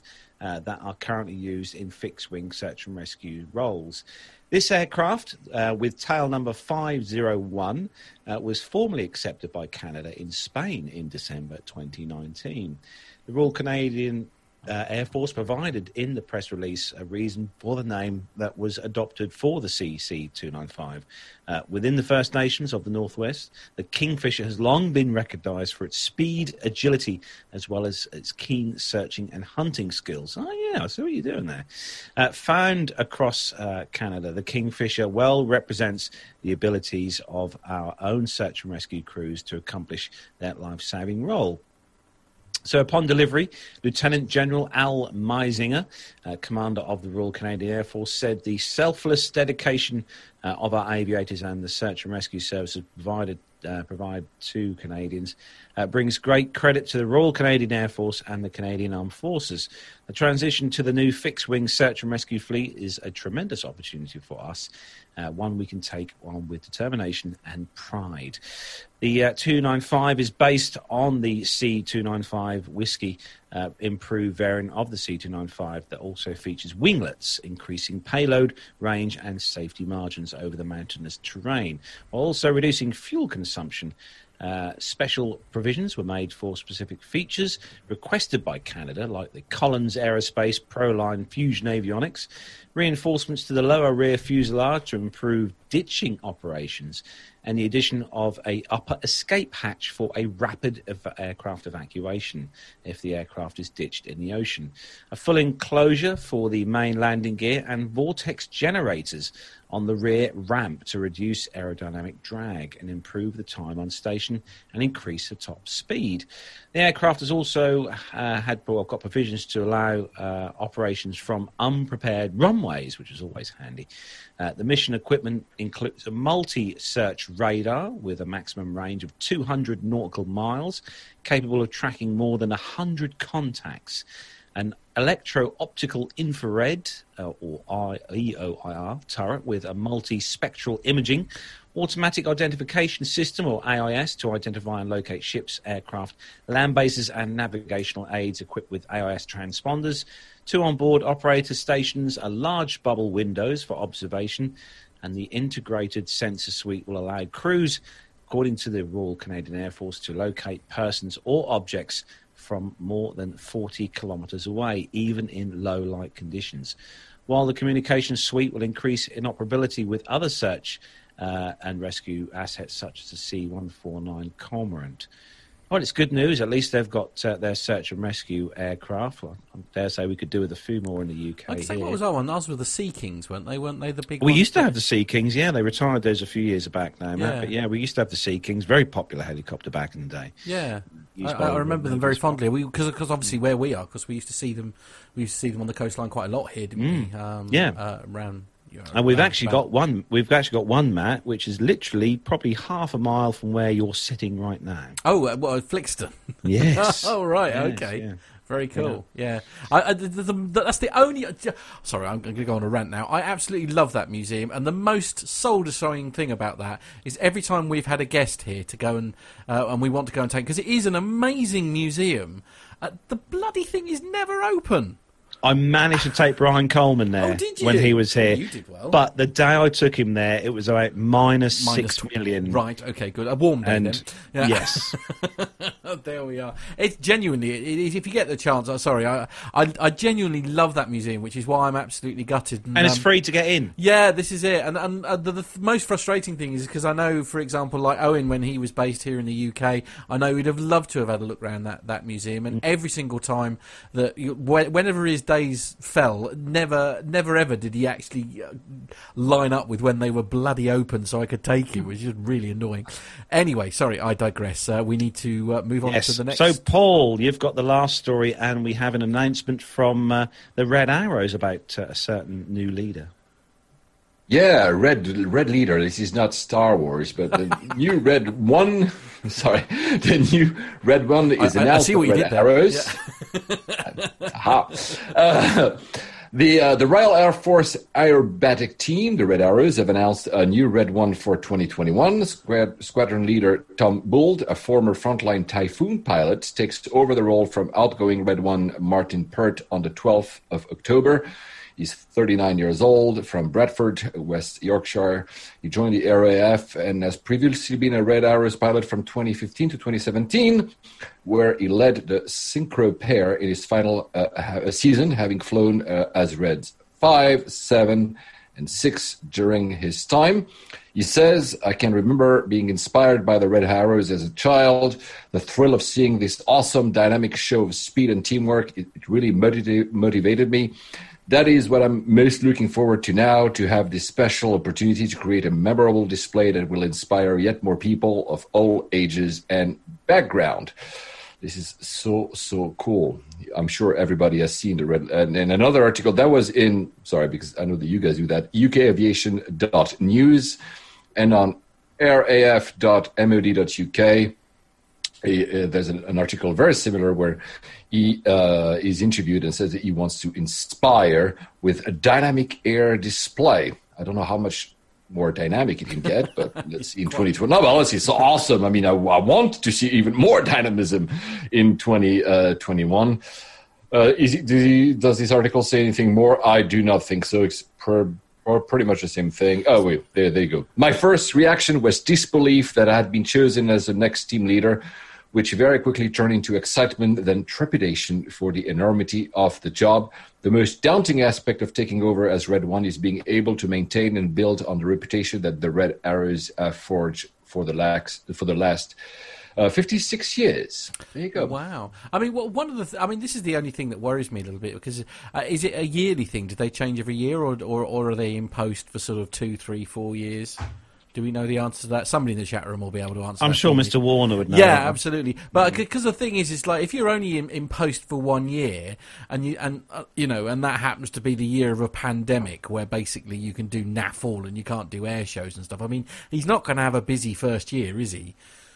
This is. The but thing. then again, did they did they not do? So they they could do like you know a send off to the seven four seven or stuff yeah. like that. It's still you know you can still do socially distanced events that you know across the UK, London, England, wherever, where you could see them. You know, absolutely. I think you know maybe not air shows, but even air shows, I'm pretty sure that you can manage air shows outdoors without having everybody packed and it can still work. I, am not sure about their plans for 2021, but why not? We managed, we, Matt? We did. We certainly yeah. did. Uh, both Graham and Jonathan are saying they think it's a three-year stint that they tend to do. So oh, both oh, Jonathan and Graham Haley are saying. But uh, I mean, I, I say I genuinely can't see that they're going to have a particularly busy sort of you know year at the moment, just because you know. I mean, there aren't. You know, you think like the summer and what the calendar's like. I mean, Nev, uh, uh we were we were chatting actually during the the uh, during uh, Dan's um, bit there. Actually, it's one of the things that we're really missing so much is not being able to go to air shows, and uh, you know, there's a lot of work involved when we go to these air shows. But I mean, Nev, I mean, I mean, we just love it, don't we? Yeah, it was great. I mean, last year, especially all the things we did at Duxford and other places, Biggin Hill as well. Uh, it was great. All the interviews that we did there, absolutely brilliant. And uh, yeah, missing them a lot. So let's hope we can get back to at least some of them uh, sometime next year. Absolutely. Okay. I'm sure we will. I'm yeah, sure we yeah. will. I'm i mean, sure at the end, of, at the end of the day, I mean, the, maybe like the, lacking some international visitors, but you know, it's generally outdoors. You can manage. You know, it's like like like an indoor arena where probably you know the government will not allow it. So I'm true. sure we can have them. True. True. So, moving on to the next part of the show, and uh, we've got some more listener feedback. For so, for, uh, for those who've been listening to the show each week, you'll know that we obviously ran the competition, the plane reclaimers, and uh, we had those guys on over on episode 324, where we had uh, Andrew Keegan on as a guest, and he gave us a prize which we gave away in a competition. And part of that competition was to send us your stories about aviation in your life. And this week's entry of Aviation in Your Life has come from listener Chris Marsh. For many children, their first experience of aviation may well have been the sight of a folded paper dart flying over their head, made and thrown by an adult in an attempt to keep them amused.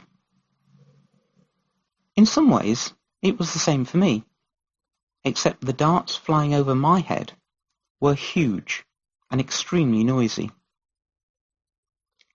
Countless times through my childhood I would hear a roar and rumble overhead, and look up to find the distinctive, broad, dart shape of a Vulcan bomber skimming between the clouds in the immense and open space of Lincolnshire skies. The first Vulcan bomber was delivered to the RAF in September 1956 when I was just one month old. Within a year, 83 Squadron were flying the aircraft out of RAF Waddington, which was soon joined by RAF Scampton and RAF Coningsby, making three out of the country's 10 main V-bomber bases within 20 miles of my parents' home.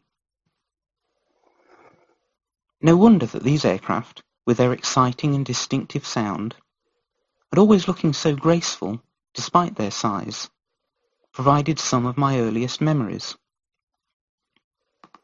Of course, it was not always Vulcans flying over my young head. Other Lincolnshire airfields were the home to training and fighter aircraft too. Small jet provosts, painted day-glow orange and white, were easy to spot. More tricky were the camouflaged Hawker Hunters. Then there were the aging Vampires with their distinctive twin boom mounted tail, and the tiny but then state-of-the-art Folland Gnats. Even so, the Vulcan was the queen of Lincolnshire skies throughout the 1960s. And if the Vulcan was the queen of the skies, then the king was undoubtedly the English Electric Lightning. I feel really privileged to have been taken as a child to an open day at RAF Binbrook, an airfield positioned on a rare patch of flat ground in the middle of the rolling hills of the Lincolnshire Wolds. The climb performance of the Lightning would still be impressive even today. Back then, it was completely jaw-dropping. All these years later, I still remember the way the aircraft screamed down the runway on full reheat. The very moment the wheels left the runway, they started to retract, and the aircraft pitched upwards into such a steep climb that in moments I was craning my neck to follow what had become a small silver dot. Even that dot quickly disappeared into a clear blue sky. Those on the ground could only tell from a crackling, fading rumble from the engines that the pilot was now somewhere way up there, ready to defend us if any chill wind from the Cold War should blow Soviet bombers in our direction. Despite my interest in aviation starting so soon, it was a long time before I got the chance to get into the air myself. We were very much a working class family, and the idea of a foreign holiday was completely out of the question. So it was my work as a photographer that eventually brought opportunities to travel. After finishing art college, I had some really lucky breaks, and as a 20-year-old I found myself working for Colin Taylor Productions, then one of the country's leading motorsport picture agencies. Over the following years I travelled all across the world, mainly as part of the press circus covering the World Rally Championship. However, my first overseas assignment for them was not by plane at all, but as Matt might be interested to hear, by coach, though the trip did turn out to have aviation connections. In the summer of 1978, I was assigned to cover an excursion to Ypres in Belgium, which was organised for their readers by Rally Sport magazine. There I photographed Tony Pond uh, in the Works Triumph TR7 win the rally. But more important for me I met a guy called Chris Moss. Chris was the advertising manager for the magazine, and he would go on to be marketing manager for the fledgling Virgin Atlantic at the time that they doubled their fleet size overnight. They went from a single 747 to a fleet of two. As a result of the connection with Chris, I did some photography for the airline in those early days, but that's another story. Going back to my own aviation experience, the first chance that I got to fly was in February the following year, 1979, on a trip to cover the Galway Rally in the far west of Ireland. I flew from London Heathrow to Shannon and back on an Aer Lingus 737. I know that, not just because it stands out for me as my first flight, but because I had the foresight to start keeping a log of my passenger flights, much in the same way as a pilot might do. By the way, I'd never been particularly interested in becoming a pilot myself. I've always been more than happy to concentrate on the view out of the window and the flavour of the wine while someone else deals with all that tricky stuff up front.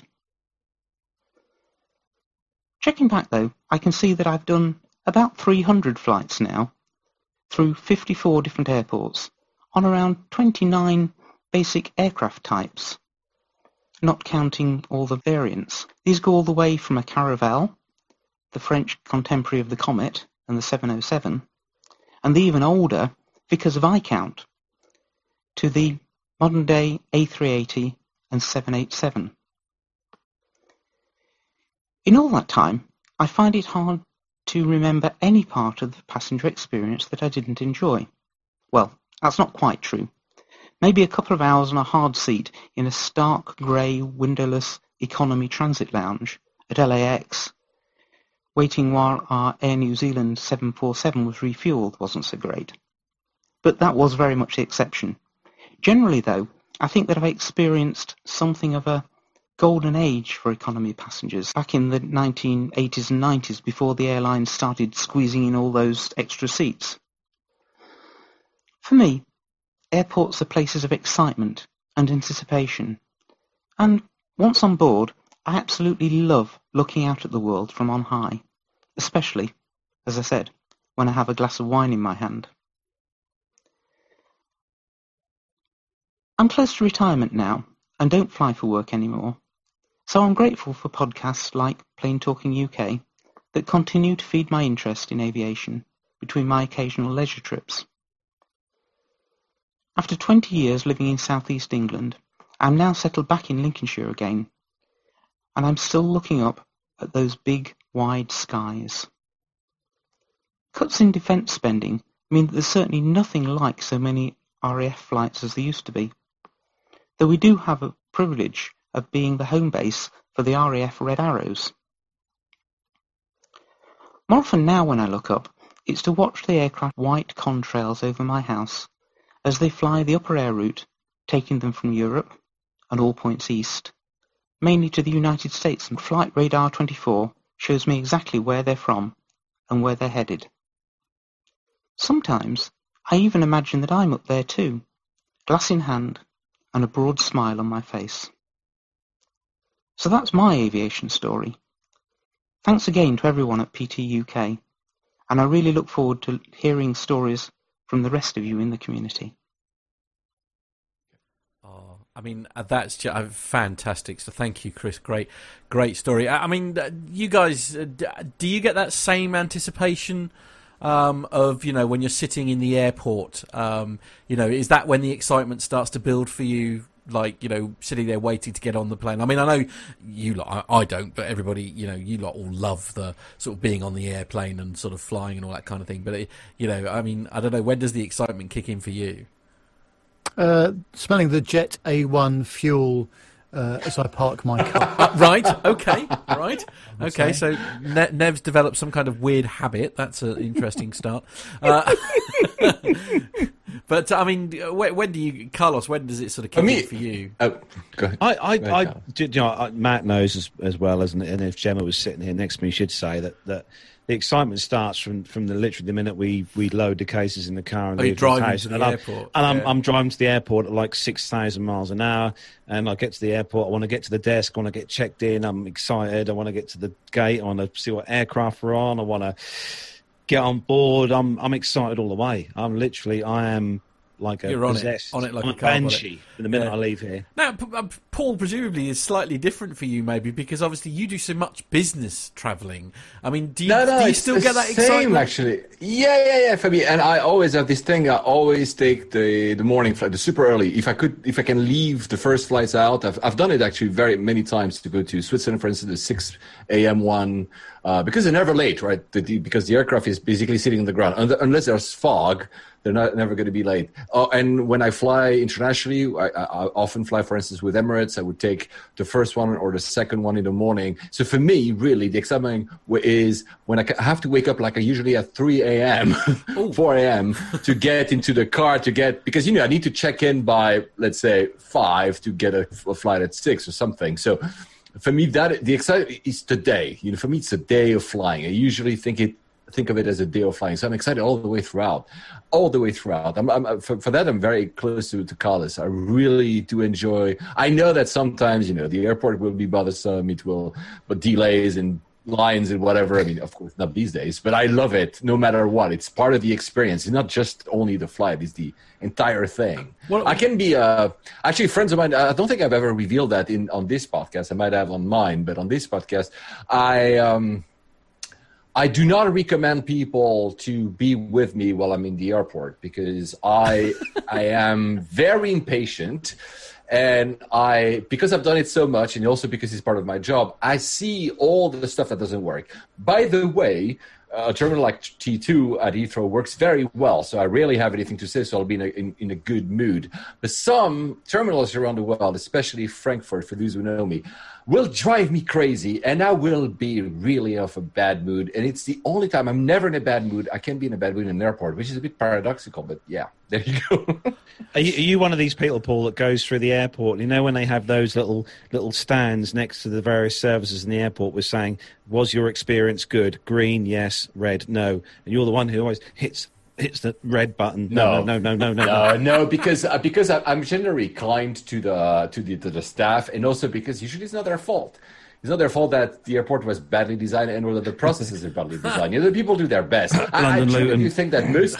I, I, yeah, I know, and St- Stansted, Stansted, Stansted. Uh, but now, come but- on. but but but honestly, uh, in general, I think people do their best with the tools they're being given or the training they've been given. And, and I'm not here trying to excuse everybody, but I, at the end of the day, usually the people, you know, and it must suck. I don't know if you know. I when I was younger, I did retail, you know, like like jobs like on the front line, and it sucks because you suddenly get all the wrath of the earth because you're the guy standing in front of the whole process and the company behind you, which you had nothing to do with, and somebody's shouting at you. I, I, I will never shout over an employee ever. I- I, I don't mean, think it's fair. I. I, I get that a lot actually. Weirdly, with, with what I what I one of the jobs that I'm doing at the moment because I'm working for a company called Naked Wines and I work in their delivery team. And you'd be horrified the amount of emails you get that basically go along the lines of that. You know, you, you'll literally get emails that you know your your late delivery has ruined my holiday or, yeah, and things like that. And you just think, oh come on. exactly right honestly if the line at security takes 10 minutes more than usual it will not change anything. No, exactly. some and, and I, th- I think what you started with about you know you're flying so many times and mm-hmm. of course I have status and whatever so i get the, the nice side of it. I mean i don't understand how people that fly so much can be actually angry. They get the actual best side of everything Yeah. the lounge the best seats whatever and they're going to be angry about a five minute i'm like come on guys I mean, really. I mean, you have everything lined up. You're living a dream, and and then you're going to complain. I mean, just smile and you know, just whatever. Actually, Nev, and- Nev, put aside this, what the situation we're all in now in, in across the globe. What are the things that most frustrate you when you're going through the airport? You know, forget the, forget Um, the COVID things. Or Yeah, difficult one to call that actually, because um, normally, of course, it would be crowding. Uh, lots of Yeah. people queuing for things, um, but uh, the, the way it is at the airport at the moment, there's there's plenty of room around. Um, I think the one thing I would say when I've checked a bag in, uh, which I try not to do, but when I do, and I'm waiting for it to come off the carousel. Why do people have to stand so close to it? so you can't see your bag, and they stand right in front of you with their back facing you, and uh, that annoys me uh, beyond measure. I have to say. Indeed. It's like those people. uh, standing in the aircraft as soon as we're basically taxiing, and you're like, you're not going to get out faster of the aircraft. It's, I mean, Yeah, come yeah. on, and It's a bit, bit of a pet I, peeve. I mean, I get yeah. it, but Yeah, I mean, at the moment, BA are, bo- uh, are boarding from the uh, uh, the back of the aircraft, Uh, for- yeah, back to front. Yeah. uh, Yeah. and then when they get off the aircraft, um, you're not allowed to stand up at all until you're Until you're run up there. and called. And I have to say that's working really well, and I'm Is wondering it? whether they might continue that Yeah. uh, for uh, post 'cause it's so efficient. Yeah. because it's actually it works a heck of a lot better. Really. Now, Paul, we've got about two, mm, little over 10 minutes before we have to wrap up the show. But, Paul, we thought we'd uh, ask you for your kind of overview on uh, what you think is uh, maybe going to happen or is happening within the industry now, obviously from a layovers uh, perspective. Well, you know, I, I work with uh, a flurry of people in travel, so whether it's airlines, airports, bodies, and and also actually uh, I should mention because I don't think I've mentioned enough, like investors, so people that make investment decisions in you know investment funds, etc., whether or not to invest in travel-related businesses, including airlines, of course. So they they all, especially now, they all want to know what's going to happen, etc. So I don't have a crystal ball. The one thing I would say, and it's always fun to talk with AvGeeks for that, the, the, one thing we need to pay attention of is first we have our own cognitive or narrative bias. Like I travel, so let's say I, I- don't right now, but let- let's pretend I travel. So yeah, I travel and I can do it, and it's not a big problem. So it, it's not a problem. And you, like yeah, but a few guys do not make an industry. It's not because Nev is traveling, and I love Nev, and I love that he's traveling. And I, as I said at the top of the show, I live vicariously through his own travels because I don't do it. That's not enough to actually make an industry, right? And there's a lot of this actually when you read comments or even sometimes articles in the in the newspapers that somebody would say, uh, due to my experience traveling, it's okay and it's back to normal. Yeah, yeah, but still a lot of people are not traveling. Business are not sending their guys. And the other thing that is also linked to that that is very important is like there's a difference about what should happen, what we want to happen, and what is happening. And when I do the kind of work I do, I uh, I really look at what is happening. I'm not, and, and by the way, here as well, I'm not making a judgment whether it's good or, or, or bad. It, it's just stuff that is happening. But I'll start with one comment. I'm disappointed. I'm extremely disappointed compared to a few months ago because I really thought that, especially in Europe, compared to uh, countries in East Asia that have dealt with this pretty well, as in people living within their bounds of their own countries, whether it's in Taiwan, whether it's in Thailand, whether it's in South Korea, whether it's in even New Zealand, etc., can live a pretty normal life. They cannot travel, fair enough, but they can live a pretty normal life. In Europe, we didn't choose either. We didn't close the borders really, and we didn't actually uh, squash the virus either. So we, we are in this kind of weird situation. And when I say I'm disappointed, is because for travel, especially for us to save travel, if we had done more, if we had a plan, and say we, of course, as governments and other bodies, if we had a plan, we had a, a full summer of respite, we knew a respite was coming to have some type of plan, whether it's testing at airports, whether it's, you know, uh, basically processes or simply harmonizing uh, various parts of the, the processes within Europe at least. And it didn't happen. You know, you have different processes depending on the airport and the countries. You mentioned that already in the show. So that's my disappointment. Now, as how it will happen, I think the biggest mistake was, uh, and I had a lot of pushback at, at the start when I when I said that. The biggest mistake was, I think, from governments, but also from airlines, to think that this will last four to six months, whether it's clearly a two to five years timeline depending on you know of course virus luck etc whether or not we'll we'll go out early and which makes which feels that we're a bit surprised and that some of the bailouts that have been given around the world will not be enough there'll be more sadly people getting fired because again you know we had a, and, and that's part of the narrative we had a uh, an exceptional summer, basically. When I say exceptional, it's not exceptional compared to previous years.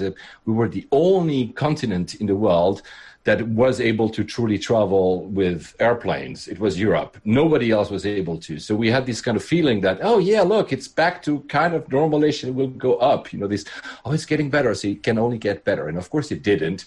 And now everybody is suffering. So sadly, I don't think that looking at the people I'm talking to, the airlines I'm talking to, that you won't have any betterment before March or April for the short term, as in it will be in that kind of uh, middle ground when you know people are freaking out, governments are freaking out, are freaking out. As I said earlier, governments right now are all prioritizing their own residents.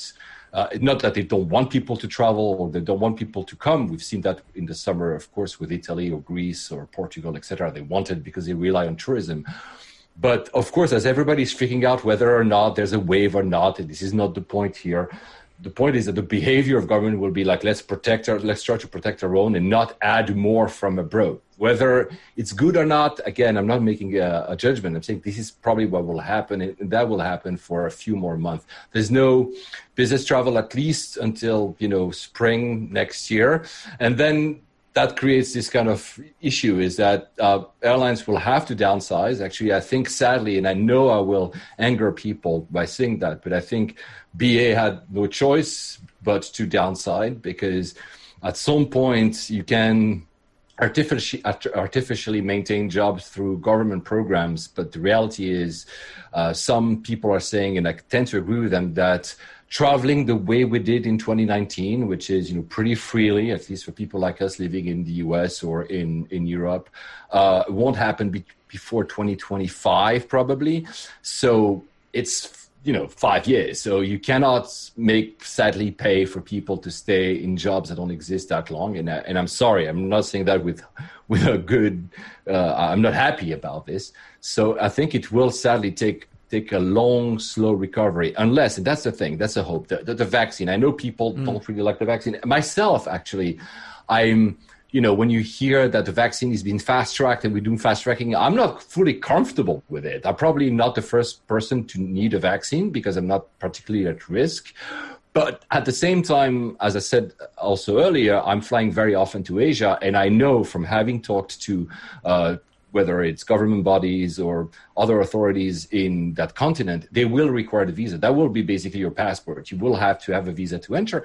So I will get the I will get the the, the, the vaccine because that will be my only way to being able to enter in places where travel. I usually work without yeah. to, to travel, but also to enter. Because that's the thing. It's not the fault of the airlines. It's the the countries that will say mm. no, our country is closed. As I said earlier, Australia basically said they won't open before a vaccine, and they said right now the deadline is December 2021, which is insane. We never thought it would be one and a half year closed. Yeah. Imagine the poor Australians. They're closed. New Zealand that has basically tried and almost succeeded to crush the virus. Same. Uh, uh, countries like um, Thailand, same. So Thailand was supposed to open. It's a good example. They were supposed to open for uh, tourism. So they not the traditional tourism. They said we're going to say that if you want to come to, to Thailand for let's say two, three months, so long-term tourism, you could you can enter. That was supposed to start this week or maybe early next week. I, I forget. And uh, all the plans were put in place, all the procedures were put in place, but there were many surveys done uh, around the country in Thailand asking the locals whether or not they agree with it. And the vast majority of people say, no, no, we don't want anyone coming in the, the government just scrapped this. The, the country is staying shut. And that's what uh, comes back to my point is that sadly for us that love travel, governments will have these kind of uh, behaviors for a little longer. Not forever, by the way, mm. but for a little longer. Try to defend their borders because they're like, we'd rather not import any more cases. And that will not come into our own.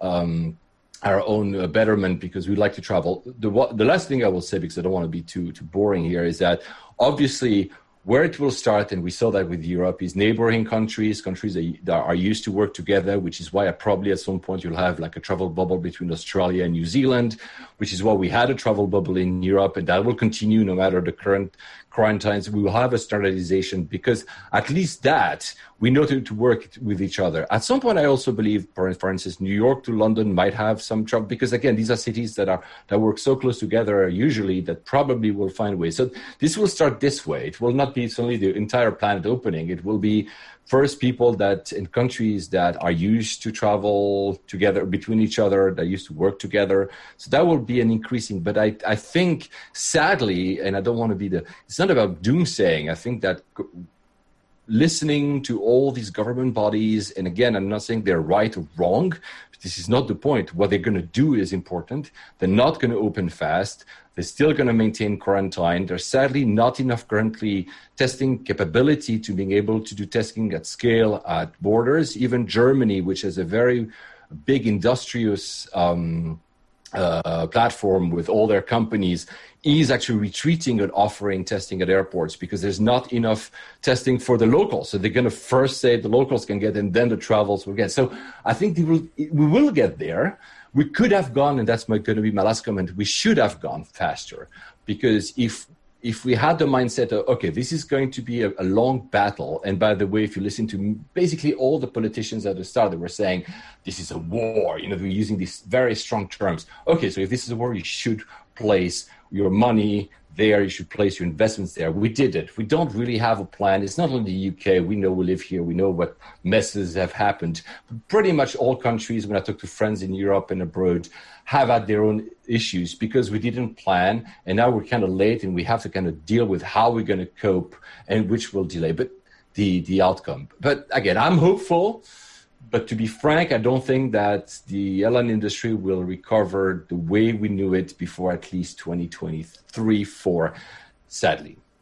Sorry, I didn't want to be a downer, by the way, when I say no, all this. No, but, but, but I mean, but, it's realistic, the, the, isn't it? The, the, the one the one thing I will say, however, is that the airlines that will be very good about that will probably be the best coming out of this will be the low cost airlines because they don't rely as much on business travelers. Yeah. They usually stay within their own continent, whether it's Southwest in the US or stays in, in domestic US, or whether it's Ryanair, Wizz Air, and EasyJet, because these are the three best and most uh, uh, pan-European airlines, low-cost airlines, they are doing pretty well in terms of they, they are the ones pushing that average that we're telling you about yeah. about uh, uh, how much they have on their balance sheets. So, uh, and and and in a way, of course, I like BA, I like you know all the uh, the traditional airlines, but you're you know I'm a business owner as well, and I must admire the fact that someone like Wizz Air is able to tell to tell us, yeah, we have 24 months of survival because we did a good business model, and then you have other airlines like Lufthansa, KLM, Air France, Iberia that need like billions and billions from the government to even survive six months. You're like. Yeah. In a pure business sense, who's right here? Probably with Air, Ryanair, and EasyJet. Yeah. Yeah, absolutely. Yeah, not having to rely on said bailouts to sort of essentially keep uh, keep themselves afloat. I mean, there's a lot there to digest, Paul. Thank you for uh, yeah, thanks. Sorry, that was a bit. Uh... No, not at all. No, really That's interesting good, stuff. Absolutely. Um, so uh, the time has come to wrap up, Carlos. Yes, it has. Uh, Matt's going to quickly flick a picture up on the screen, uh, oh, is, yes. which is from listener Jan Hubner. Uh, for those of you, what, he, he's been watching us on his big screen at home. So thanks for that, Jan. That's, that's, very, yeah, very nice. I, I wonder if we're in 4K. Yeah. I, I we are in 1080p so, now, so that there is yeah. progress there. Yeah, absolutely. Oh, nice. thanks, uh, thanks for that, Jan. That's very, uh, good, very uh, nice. Good cable management too. I yes, absolutely. I knew you. I knew you'd spot that, Nev. I knew you'd spot that. so don't forget, you can find us on all the usual social media platforms: Facebook, Twitter, Instagram. Search for Plane Talking UK. Don't forget that WhatsApp number plus four four seven five seven two two four nine one six six. If you want to get your picture on the green screen behind Matt in the PTUK studio, or even behind me on my green screen. Yeah, absolutely. Uh, you can also email the show podcast at planetalkinguk.com. And don't forget to check out our website, allthews.planetalkinguk.com, where you can find the links to our store where you can buy a PTUK t-shirt, or you can buy a PTUK mug, or you can become a very awesome patron of the show uh, to help us push things through the show and donate to the show through PayPal as well on there.